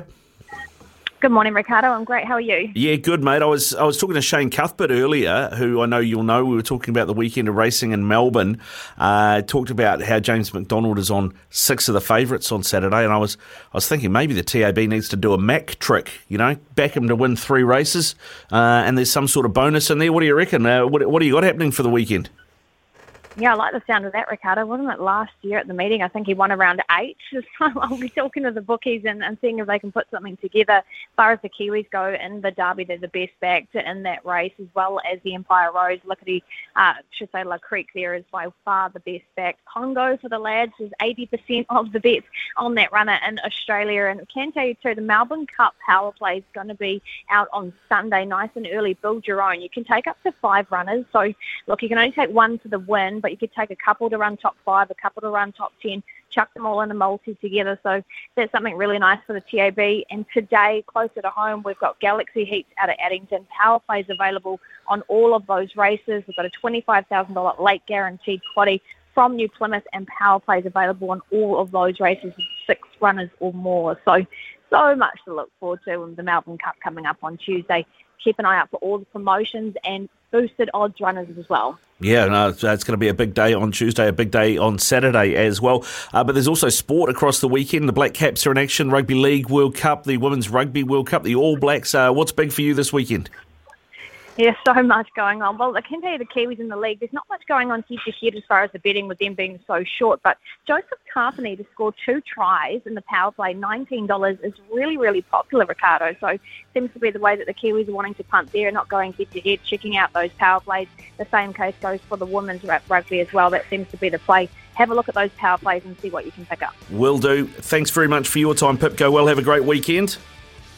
You too, Ricardo. See you later. Watch and bet live on your favourite sports and racing at tab.co.nz. Please gamble responsibly. R18 in the next hour, your chance to win a TAB bonus bet with Stumped. We'll be talking greyhounds, we'll be talking harness, and we'll be talking Women's Rugby World Cup.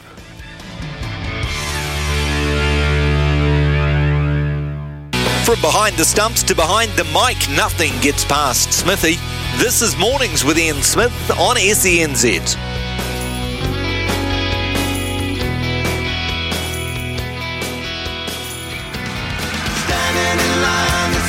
Tonight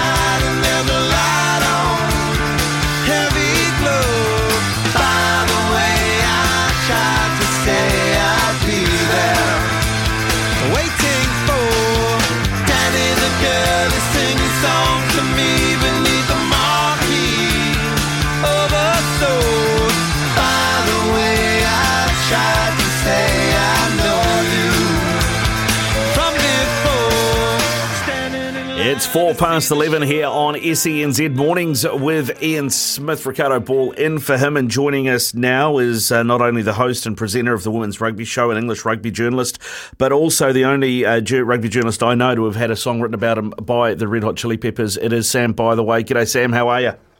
Hi, not bad, thank you. Uh, I, I'd imagine you've heard that one before. Yeah, I've heard that one a couple of times. Yeah, Yeah, it's, it's it's like your own theme song. You just travel around playing that through a little Bluetooth, wouldn't you? I know. I should I should start doing that. Really. Yeah, it's like your intro music. You could be like a wrestler, but just wherever you go, you're playing that. Definitely. Definitely. Now, I know you'll be excited this weekend. The quarterfinals of the uh, Women's Rugby World Cup are on, and I guess the, the big story that maybe New Zealand media is is missing is something that's going to be very much celebrated uh, in the UK, and that is the 138 caps that are going to be brought up by Sarah Hunter in this quarterfinal. What an achievement! Yeah, we. I just came from the Red Roses press conference actually, and I think Simon Middleton, Red Roses coach, just bigged her up massively, and it's kind of she is amazing. She's probably one of the legends of English rugby, the most capped rugby player in England, men or women now. And I think the character of her, she was quite humbled by what Simon Middleton have to say. And I think what you see on the pitch is completely different to what you see off the pitch. It's just seeing how humble she is is just great to see. Now, the uh, the Wallaroos, you would have seen a little bit of them in action. Uh, they are a team that, you know, the Black Ferns uh, have played quite a few times this season. Uh, they've given them a couple of hidings, but they've also been pushed by them. What do you make of that Wallaroos team, and do you think that they can trouble England at all?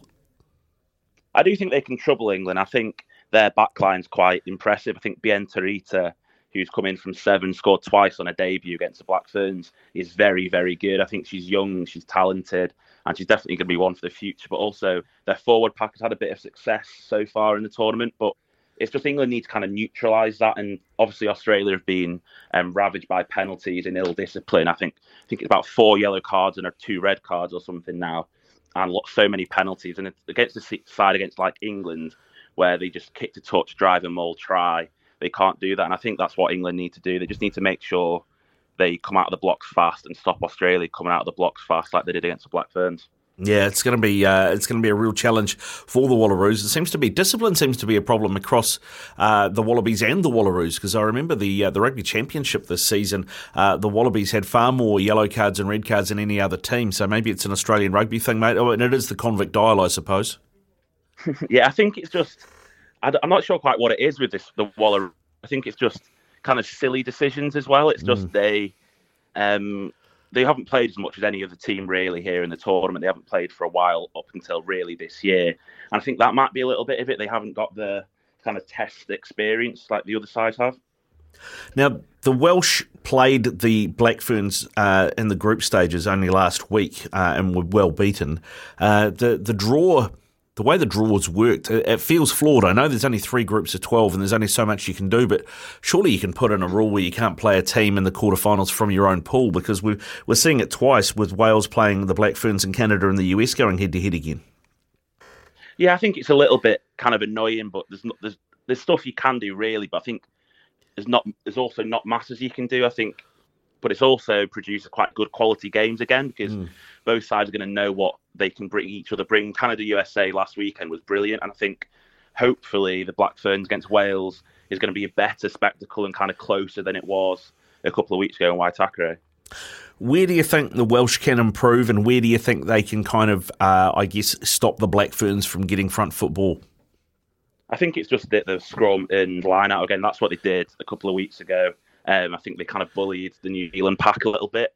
And I think that's probably what they're going to have to do again because the the Black Ferns Black Black Ferns back three of Ruby Tui, Portia Woodman, and Ayesha Leti-I'iga is just probably one of the best in the world, if not the best back three in the world. And I think you kind of can't give them the time on the ball. So it's kind of playing 10, 10 player rugby, um, hit up, and driving mauls and scrums. That's going to be Wales's kind of tactic for the day. Yeah, the, I mean, I guess the kicking game is going to be key here as well because if there is one uh, weakness in Ruby Tui's game, it is that she hasn't played a lot of 15. So positionally, she may be exposed at times against the better teams. Yeah, I think yeah, I think that's what Wales should try and do. But I think one of Wales's weaknesses is probably their kicking game. So it's probably something you won't see maybe this weekend. But should the Black Ferns qualify, then should Black should France qualify, I think it's something you'll see France do a lot, and then potentially England will definitely try and exploit it a lot. Come Yeah. a final potentially. Yeah. All right. Well, so uh, New Zealand versus Wales, seven thirty tomorrow in Whangarei. But uh, before that, there is France versus Italy. Now, um, I know you're not a bookmaker, Sam, but I'm looking at the uh, at the TAB website here. France are paying a dollar three. Italy are paying nine dollars. Considering that the Italians beat France just before this World Cup, uh, there seems to be a bit of value in the Italians. Yeah, I think that is very harsh on Italy. I think France have only lost to them five times. I think maybe even maybe even just four, and I think they've all that's all come on Italian soil. They've never won away, never won on neutral venues. So I think that might be a little bit due to it, but. Italy are France's bogey side, and I think there's just something about Italy that can disrupt France. France haven't really been on top form. Obviously, they've come through, they've challenged England and won their other two games, so they qualify for a quarter final. But there's just something about them that's not there, I think, in this tournament so far. They've lost Laure Sansus, their best player, one of the world's best players. They've had a couple of other niggly injuries. And I think there's just something about them that if Italy can spark and if Italy can play 100% and if France is slightly off their best, and I think Italy will just edge it. Mm, yeah, okay. That's uh, the French, as I said, are paying a dollar three, Italy nine dollars. Uh, that leaves uh, the quarterfinal that we touched on earlier, but the Canadians taking on the US. Canada ended up winning this game reasonably comfortably, but it was tight for probably what sixty minutes. Um, do you see Mhm. the US giving the Canadians a problem here, or do you think Canada just have too much? Uh, yeah, I do think Canada just have a little bit too much, and I think purely down to the quality they have in some areas. Sophie de Goede is a world class number eight. I think she'd probably get an A of the other big three, big three, big four teams in the world. I think they've got quite a structured, solid backline that's not really been interrupted. They've played solidly throughout. They've had continuity, and I think they've just won quite solid. They haven't posed, no issues have been posed to them really. They haven't had any haven't really had any issues going through the tournament. They've lost their scrum half to injury. That's only the slight issue for them. But I just think they have a little bit too much for the USA. I think that's nothing against the USA. I think they've got they do have a very good team. They all play in the Premier 15s back in England. I think that's going to stand them in good stead. Maybe not for this tournament, but going forward, having quality be all through the year when they can't be in camp altogether. Whereas the Canadians also haven't been in camp. So I think it's, it's going to be a weird one because neither side have really had much time together this year, apart from when they've played. They haven't been in camps like England have three or four week camp at a time. Canada have because so many teams, so many of their players play abroad. They don't have that time in camp together. So I think it's quite impressive how they've got to this stage. But I do think they're going to have a little bit too much for the USA. Yeah, the Canadians, uh, if they win this, I think they'll play the winner of England Australia, which is probably going to be England. Yeah. What you've seen from the Canadians, did, is that from an English point of view? Is that a worry? I mean, is that are they a team that, that worry you, or or is this a game that you think you should win comfortably, and the focus is really on the final? I wouldn't say worries me, but if you, obviously if you look back at last year's result, England comprehensively beat Canada and the USA. But obviously they also comprehensively beat the Black Ferns last autumn. But you know how that's not going to be as close as it was last autumn. Both sides have developed, and I think Canada have developed. And I think anything can kind of happen in a World Cup semi-final. Canada before in the 2014 World Cup final, which England won. But I think it's not about a, it's not about worrying about them. I think it's there's going to be issues that they will cause England, even kind of exploiting them because both both of these teams have probably the best driving mauls. As England, I think scored 12 tries. I think something that Canada, Canada can also do themselves. They're very forward dominant, so I think it's kind of going to be a clash of quite similar styles. And if Canada get on top of that style, then you never know what can happen. Mm, all right, mate. Uh, well, Sam, before we let you go, you you obviously have been here for a couple of weeks now. You would have had in your head an idea of what this tournament was going to look like, what the opposition were going to look like. What, if anything, has surprised you, and what uh, have you made of the change in the way that the Black Ferns have played? Yeah, I think I'm just really impressed with how the Black Ferns have kind of developed from last year because everybody in England, when they arrived last year, expected them to be better than what that was. And I think the producing of quite a lot of youngsters coming through this Black Fern side now has been really impressive. Um, my Maia Roos, I can't say her full name properly because I always mess it up. In the second row, um, has been one of the standouts for me. I think she's been very good in all all the games she's played. Um, I think it's just kind of shining faces and new faces into the rugby world on the biggest stage is showing. I think if you looked at Fiji, nobody expected them to do anything at this tournament, but they've come away with come away from it with a win. So many of their players are now in the limelight of being stars of of the women's rugby game, and I think that's just what's been really nice to see. Lo- Loads of new faces rising up to the top.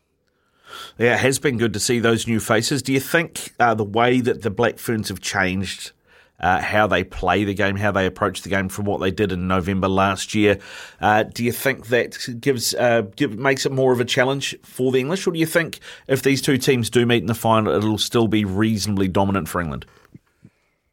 I don't think it'll be dominant for England at all. I think one of the reasons being the Eden Park crowd is going to be massively on England's backs. They're going to be all for New Zealand. I think it's going to be quite a cauldron of an atmosphere that England won't have played. Neither team will have played in before, but England definitely won't have had that many people against them, apart from being in France. Where uh, they have been successful away in France, but I think the Eden Park atmosphere is going to be very different. But also, I do think New Zealand have developed so much in the past year. I think Wayne Smith has got obviously got so much part to, to playing that, but it's just the way they've ch- changed their style. Obviously, bringing in Ruby Tui, a couple of the other sevens girls playing regularly is kind of make the brand a little bit more exciting, a little bit of chaos rugby. The way um, a couple of coaches described them playing, I think that will cause England issues. It, um, Fiji did it very well against them, just playing kind of jouet rugby, just throw out the back, um, offload, passing out wide, and I think that's what New Zealand can do really well with likes of Ruby Tui, Portia Woodman, Theresa Fitzpatrick, etc. And I think that's what will cause England issues should they meet in a final. Mm. All right, mate. Um, now we have those four games. Uh, predictions from you: France, Italy. I think I do think France will just about edge it because I think they can't not be on that. They haven't been at 100% yet this tournament. I think if they are anywhere near 100%, they'll win that one. Uh, New Zealand, Wales. As much as I would quite like Wales to win that one as a, a UK resident, I think New Zealand will um, quite comfortably win that one. Yeah, England, Australia, much the same. Yeah, I think I'd, I'd like it to be quite competitive. I think it probably will be for about a good 30 minutes, and then England will probably just run away with it a little bit. And then finally, Canada, the USA. Yeah, and I'm going. I'm going for the four favourites. I think it's quite. It's annoyingly, it's quite an obvious choice. I think this week. I think. I just can't see the USA. They were close last week for again a good 20 minutes, like England, Australia will be. I think it will be the same again, and then just the team with a higher quality will probably just about edge out with the fitness, more experience, and slightly better quality players. Good stuff, Sam. I really appreciate your time, mate. Enjoy uh, your weekend. Enjoy those quarterfinals, and uh, hopefully we can catch up before the final, eh? Yeah, no worries. Speak to you soon. Yeah, we'll do there. Sam, by the way, you can find him on Twitter if you want to follow him. Uh, hosts a women's rugby podcast, is a journalist here as uh, or in the UK as well. Rugby journalist. He's down here covering the World Cup. Uh, if I put all Sam's four picks together, Logan, we talk about multis here. His four quarterfinal picks at the TAB returns a dollar sixteen. Uh, yeah, well, I mean, if you go for all the favourites, right? Yeah, yeah. So uh, probably should have a good uh, hit rate with that, though. Good success rate. You would think so. You would think so. Although it's interesting what he did say about the Italians. Um, and the you know he said that's the one that he he thinks that nine dollars is harsh on Italy because the Italians did beat France last time. Yeah, time. the they bogey played. team. Yeah, and a bit of a bogey team. So that might be one where there's a bit of value. Uh, one worth uh, one worth checking out. Seventeen past eleven here on SENZ. This is mornings with Ian Smith. When we come back, we're talking greyhounds with Dave Fahey. To tell you the truth, can't remember now. Who's outside him? Uh, who is outside? And it's a great question. Uh, Mr. Festus. Oh yeah, has drawn six. Simon the Pieman inside. Uh, Amari Rock is at three.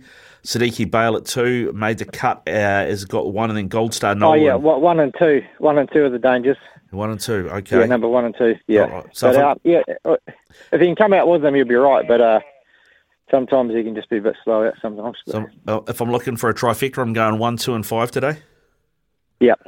Once. Yeah. Here we go. You've, you got the tips. You got the tips right here. That is uh, the uh, Springston Hotel Galaxy Sprint Heat number two, which gets underway in uh, just under an hour. Um, you got you've got, you guys have been doing this uh, for for a long time. You've got a lot of dogs named Opawa that we've we've heard the names of uh, over the years. But you've also got a uh, I was going to say horse. You got a dog today in race four called It's Better. Did you run out of Opawas? What was the deal there with the naming uh, the naming Uh, construct? all the Opawa ones are owned by Opawa Racing, uh, Robin Wales, and uh, that's one of the ones we bred ourselves. It's better. Ah, right. Okay. And it, she goes, she goes, she's pretty honest, but um, she might be struggling. You're drawn today. box seven, right? Yeah, yeah. Yeah. Okay. Oh, she's really honest, but um, I don't think she's right up to the top grade if she got in the final. But you never know. You never know, mate. You never know. It's a, Yeah, uh, yeah. I mean, it's a, it's a, it's a tough sport, isn't it? And the, you know, the, I've been, you know, dogs are, in a way, like people. Some day, sometimes they're on for the day, and other times they're not on for the day, right? I mean, how do you, how do you, you know, sort of look at that as a trainer? Uh, you know, when it comes to race day, is it, do you get any signs if if a dog's up for it that day or not? Uh, well, you know, yeah, sometimes you do, but you know, other times they'll really uh, let you down or surprise you. Um, it's a lot of it's about the draws and what they're like. If some of them rail, some of them wide. It just depends on the dogs around them a lot of the time. Yeah, you've What's got. it, if they're going to get a clear run. If you're first out, it doesn't matter what you do though. Mm. Yeah. Yeah, you, if you got tr- just track in front of you, everything's good, right? Everything's good with the world. Yeah, exactly. Yeah. Yeah, yeah, yeah, right. If you So got clear air, clear air, the best dog usually wins. Yeah, right. Okay, that's good, Yeah. mate. You, you've got a few others uh, that are yours as well that aren't the Opawas that, that you've you've bred yourself. Uh, I think race eleven, you got Humbling, and then in race twelve, Dynamite Boy. Yeah, but we've the last uh, three or four years we've been breeding. We used to get a lot from Australia, but the last, uh, especially the last couple of years, we've been breeding quite a few ourselves, and um, yeah, really enjoying going right through with them from pups to um, breaking in and racing, and uh, you get get a big kick out of them doing well. Now, I mean, you and Gina are a partnership, obviously. Uh, you know, when it comes to the training as well, um, and, and, and looking after the dogs. How do you how do you split your time, and, and who who does what, or or is it is it kind of you know shared duties across uh, across everything? Yeah, pretty shared. Uh, Jane does a lot of walking and does all the tricky stuff. The um, pays the bills and everything. I don't want to nothing, nothing to do with that. And uh, yeah, I do the um, running and injuries and that sort of thing. And yeah, and I've got a good team of workers with um, Katie and Tony and Danny. So it's been it works out really good. Ah, nice, mate. Now I know that you. And Mark Lynn, who helps us at the races, he's he's a great help as well. yeah, well, it seems like you have got a, a, pretty a pretty tight team around you there, mate. Yeah, no, all, all going good at the moment. Yep, great. Now I know that you've got uh, races ahead of you today, and, and you probably sort of got one eye on the track. Uh, so we will let you go. But Dave, really appreciate your time today, mate. Uh, go well. Best of luck over the weekend, and in a couple of weeks' time, hopefully uh, you guys have got that tenth New Zealand Cup set, uh, set on the mantelpiece, eh? You never know. Never Thanks. Uh, thank you, Dave. Go well, mate. Dave Fahey there, Canterbury trainer. Um, now, Greyhound Racing New Zealand also, of course, bring you uh, Dog Speed, which is a show you can tune into SENZ and hear every Sunday from midday, hosted by Greyhound experts Mark Rosanowski and Dan Roberts. You won't miss a beat with Greyhound Racing New Zealand's Dog Speed. Of course, uh, we also do uh, listen on Thursdays for your Greyhound tips as well for uh, the raising funds for charity with Greyhound Racing in New Zealand. We do that, and uh, on this show, any money won goes to the Women's Refuge. It is about that time. I can see the phone lines lighting up already. 0800 150 811. 0800 150 811. We have a TAB bonus bet to give away with Stumped. That is after the latest in news and sport with Aroha. Ian Smith's had a good match here. Stumped by Smithy. Ian Smith really is top class at his job. Yes, it's time for one more time this week here on SENZ Mornings with Ian Smith.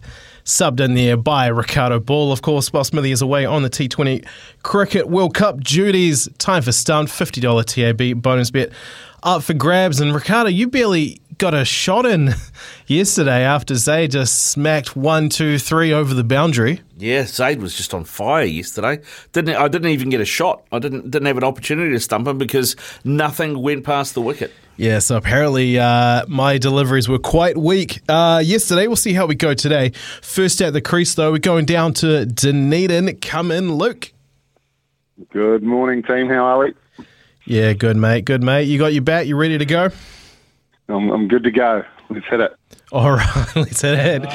Hopefully, you don't smash a few boundaries. We'll see how we go, though. Uh, the topics today we've got the A League, the NFL, and the World Series. Take your pick, Luke. We'll go with uh, NFL. I could just see the Ricardo was praying you'd pick A League, but good luck. Here we go. NFL. Do you have a team? Uh, all over Dallas. Oh, okay. Tell you what, I uh, America's team. America's team. I, uh, I I drafted Dak Prescott uh, in my fantasy draft, and of course, you can imagine how panicked I was after he got injured after one week. Uh, first question for you, Luke. Earlier this season, the Green Bay Packers and New York Giants played at the home ground of which English Premier League team? Or go Man United. One of the worst things I have oh. ever seen done on a cricket field. Ricardo? Tottenham Hotspur. Just a couple of chips down the wicket, ah. right in the slot, and away it goes. Sorry, mate. Sorry. See you later. Have a good weekend. Back to the pavilion, Luke. Hard, hard done there. Hard done by there. All right, Jason from Auckland coming, mate. Get up to the crease. How you doing? Yeah, good mate. How are you? Not bad, not bad. Ricardo's already he's one for one. We'll see how we go. How are you on your NFL knowledge? I wouldn't have picked the NFL. I probably would have taken A League against Ricardo. Oh, go. all right. Well, see how you go, mate. What team has allowed the most sacks so far this season? The most quarterback sacks? Um, I know Russell Wilson's not doing too well, so I go Broncos. One of the worst things I have ever seen done on a cricket field. It's a really good guess. I like Yeah. that. Yeah, I like that theory.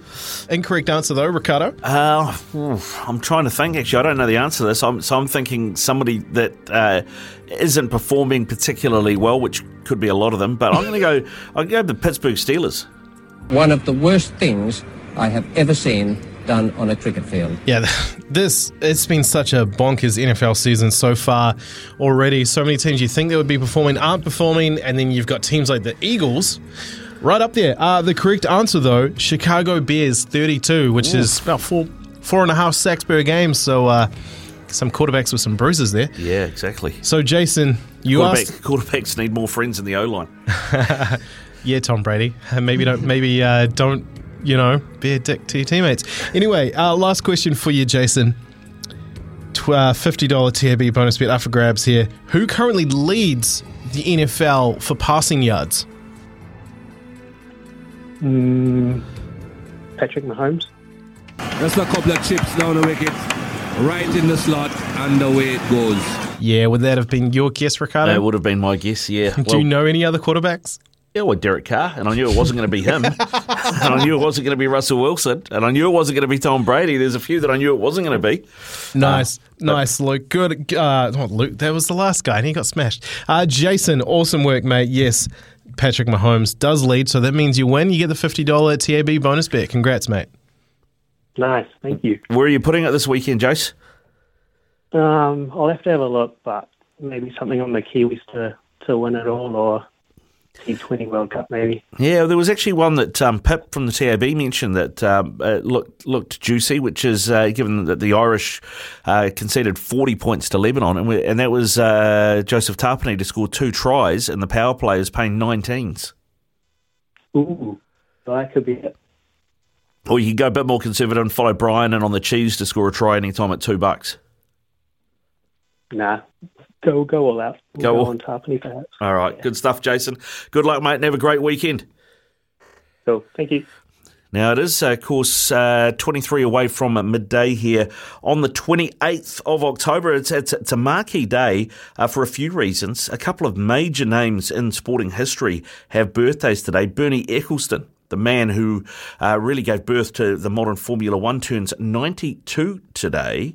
Uh, also, Caitlyn Jenner, 73 today, but probably the date uh, that will be women all over the country uh, weeping into their into their Weet-Bix about uh, is the day that Logan Swinkles was taken off the market four years ago.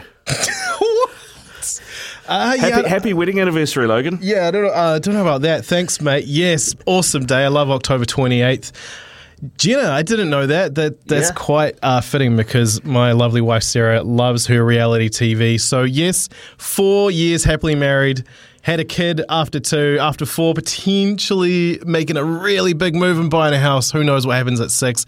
Fingers crossed to win the lottery. But to play us out to the break, look, we have a lot of affiliation with uh, Toronto and Canada, and to play us out to the break, here is the song that we danced to for our first dance. It's our favorite singer of all time, Lights.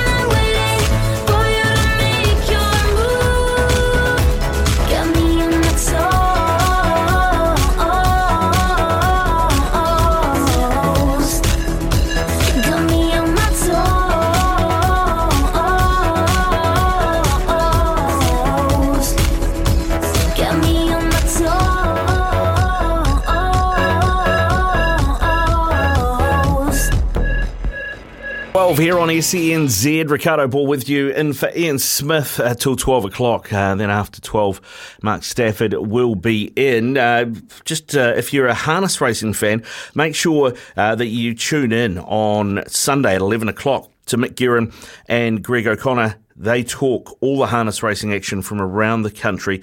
That's Sundays from 11 till midday. It's called Trots Talk, all thanks to the great New Zealanders at Harness Racing in New Zealand. Live the dream. Get involved in harness racing today. NZ Harness Racing. Visit hrnz.co.nz. There's a couple of big meets on uh, today. Methven on grass from around 2.30 and Cambridge later on this evening as well. Uh, joining us from Trots Talk is uh, Michael Guerin. G'day, mate. How are you? Mate, I'm going well. Um, yeah, strange old meeting tonight. You mentioned Cambridge is on, so for those who want to bet during the day, they, they race on the grass at Methven today. Um, totally different type of racing coming out of Cambridge tonight, which is the smaller all-weather 1,000-metre track, but it's got an extreme rarity. We have a horse in the feature race tonight. His name is Copy That. He is the defending IRT New Zealand Cup champion. That race is now 12 days away. Uh, he's starting with a 70 metre handicap. So, for those who are listening at home, we don't watch a lot of harness racing. They have tapes, which are like pieces of elastic on the front line where some horses are starting. He's starting 70 metres, so two thirds of a rugby pitch behind them.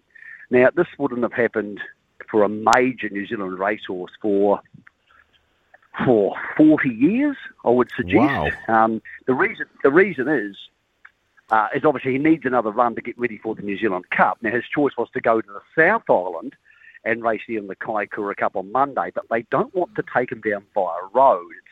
It's easier on the horses if you can fly them down. And the flight goes on Tuesday, so they would miss Monday's race, the big day at Kaikoura. So they're starting off 70 metres tonight, and his key rival, Hot and Treacherous, is off 50.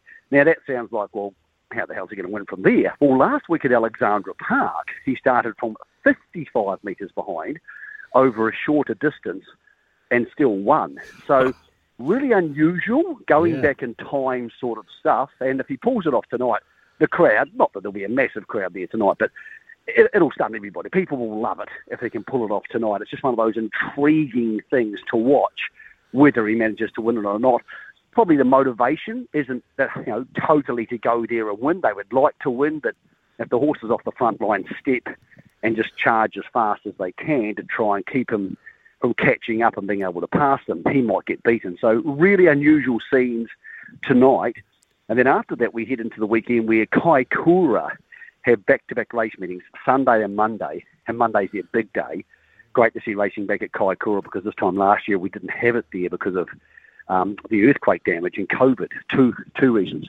So they have a big cup meeting there on Monday, and then after all of that, we shake out and work out who races in the IRT New Zealand Cup the following Tuesday. So lots of pieces still to be put together for the Cup Carnival, including the Cup Trial on Wednesday. And it's one of the most open and confused cups I've seen in the last 20 years, which is really good because it means punters have options to back any horse in the race and probably, depending on where they shop, get their $5 for them to win. That's extremely rare for a harness race. Yeah, extremely rare. Is it? It's also extremely rare to have a, a harness racing horse named after you, uh, Mick. Uh, When when did Hot and Treacherous get its name? And and and uh, are you are you a part owner as well? No, I tell you, I tell you what, I'm not. Funny enough, um, jokes about my name aside and my ego, um, I reckon he'll win tonight. I reckon he'll beat Copy That. I, I actually had a few mates text me this morning, Steve, and they were saying, like, you know, what are you tipping? I said, look, Hot and Treacherous is off a 50 metre handicap in the same race as Copy That. But if he stays in front of him, he gets tactical advantage. So, ironically, he's the horse I'm tipping for the weekend. Um, it's a weekend where we're going to have massive racing coverage on SENZ. So tomorrow morning from 8 o'clock, Louis Herman Watt and I will be doing uh, the mail run, talking about a ginormous day out of Flemington with New Zealand favourites and two Group 1s over there. Then the boys will rock into the Good Oil from 1 o'clock. And then at 11 o'clock on Sunday morning, Greg O'Connor and I will do Trots Talk, giving you all the winners for the weekend coming up for the harness racing at Kaikoura both Sunday and Monday. So we have a massive weekend of racing coming up on SENZ. If you feel like loading up the account, maybe have your $10, bet responsibly. on hot and treacherous tonight at Cambridge in race seven. Loving it, loving it. There you go, Mick Guerin with us uh, from uh, Trots Talk and from the Mail Run. Lots of racing this weekend, both harness and thoroughbred. When we come back, we're going to be joined by Sam Hewitt. The voice of sport in Aotearoa. This is Mornings with Ian Smith on SENZ.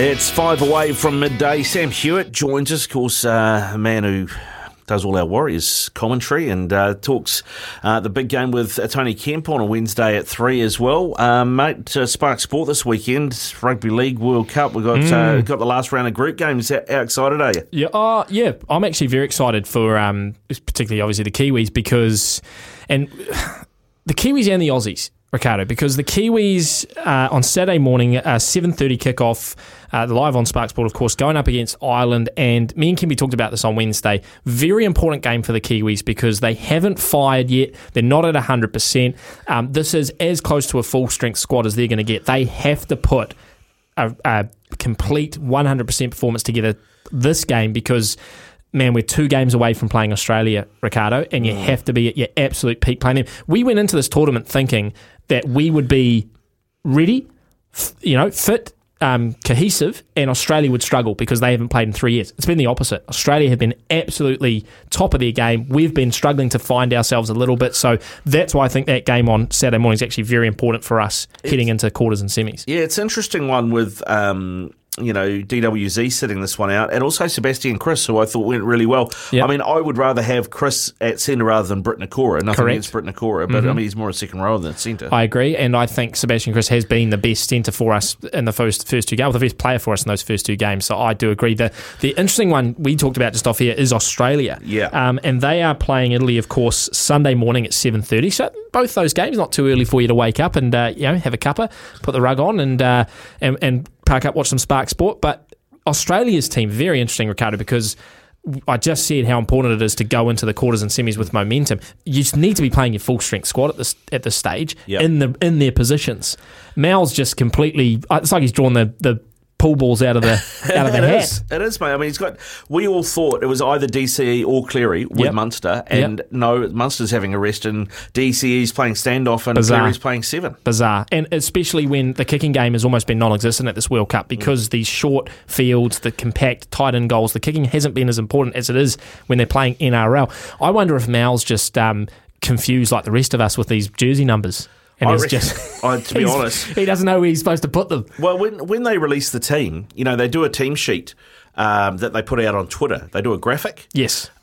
It wasn't even in in, in positional. Was it an alphabetical No, order? it wasn't an alphabetical. It wasn't Oh, a number my- order. oh, what but was it's, it? I was like, well, I don't know because I was looking at it going, that looks like Cherry Evans is playing centre. I was trying to make head and tail out. I, I couldn't. I had no idea what was going on. Oh my gosh, yeah, Um, it, it's a very.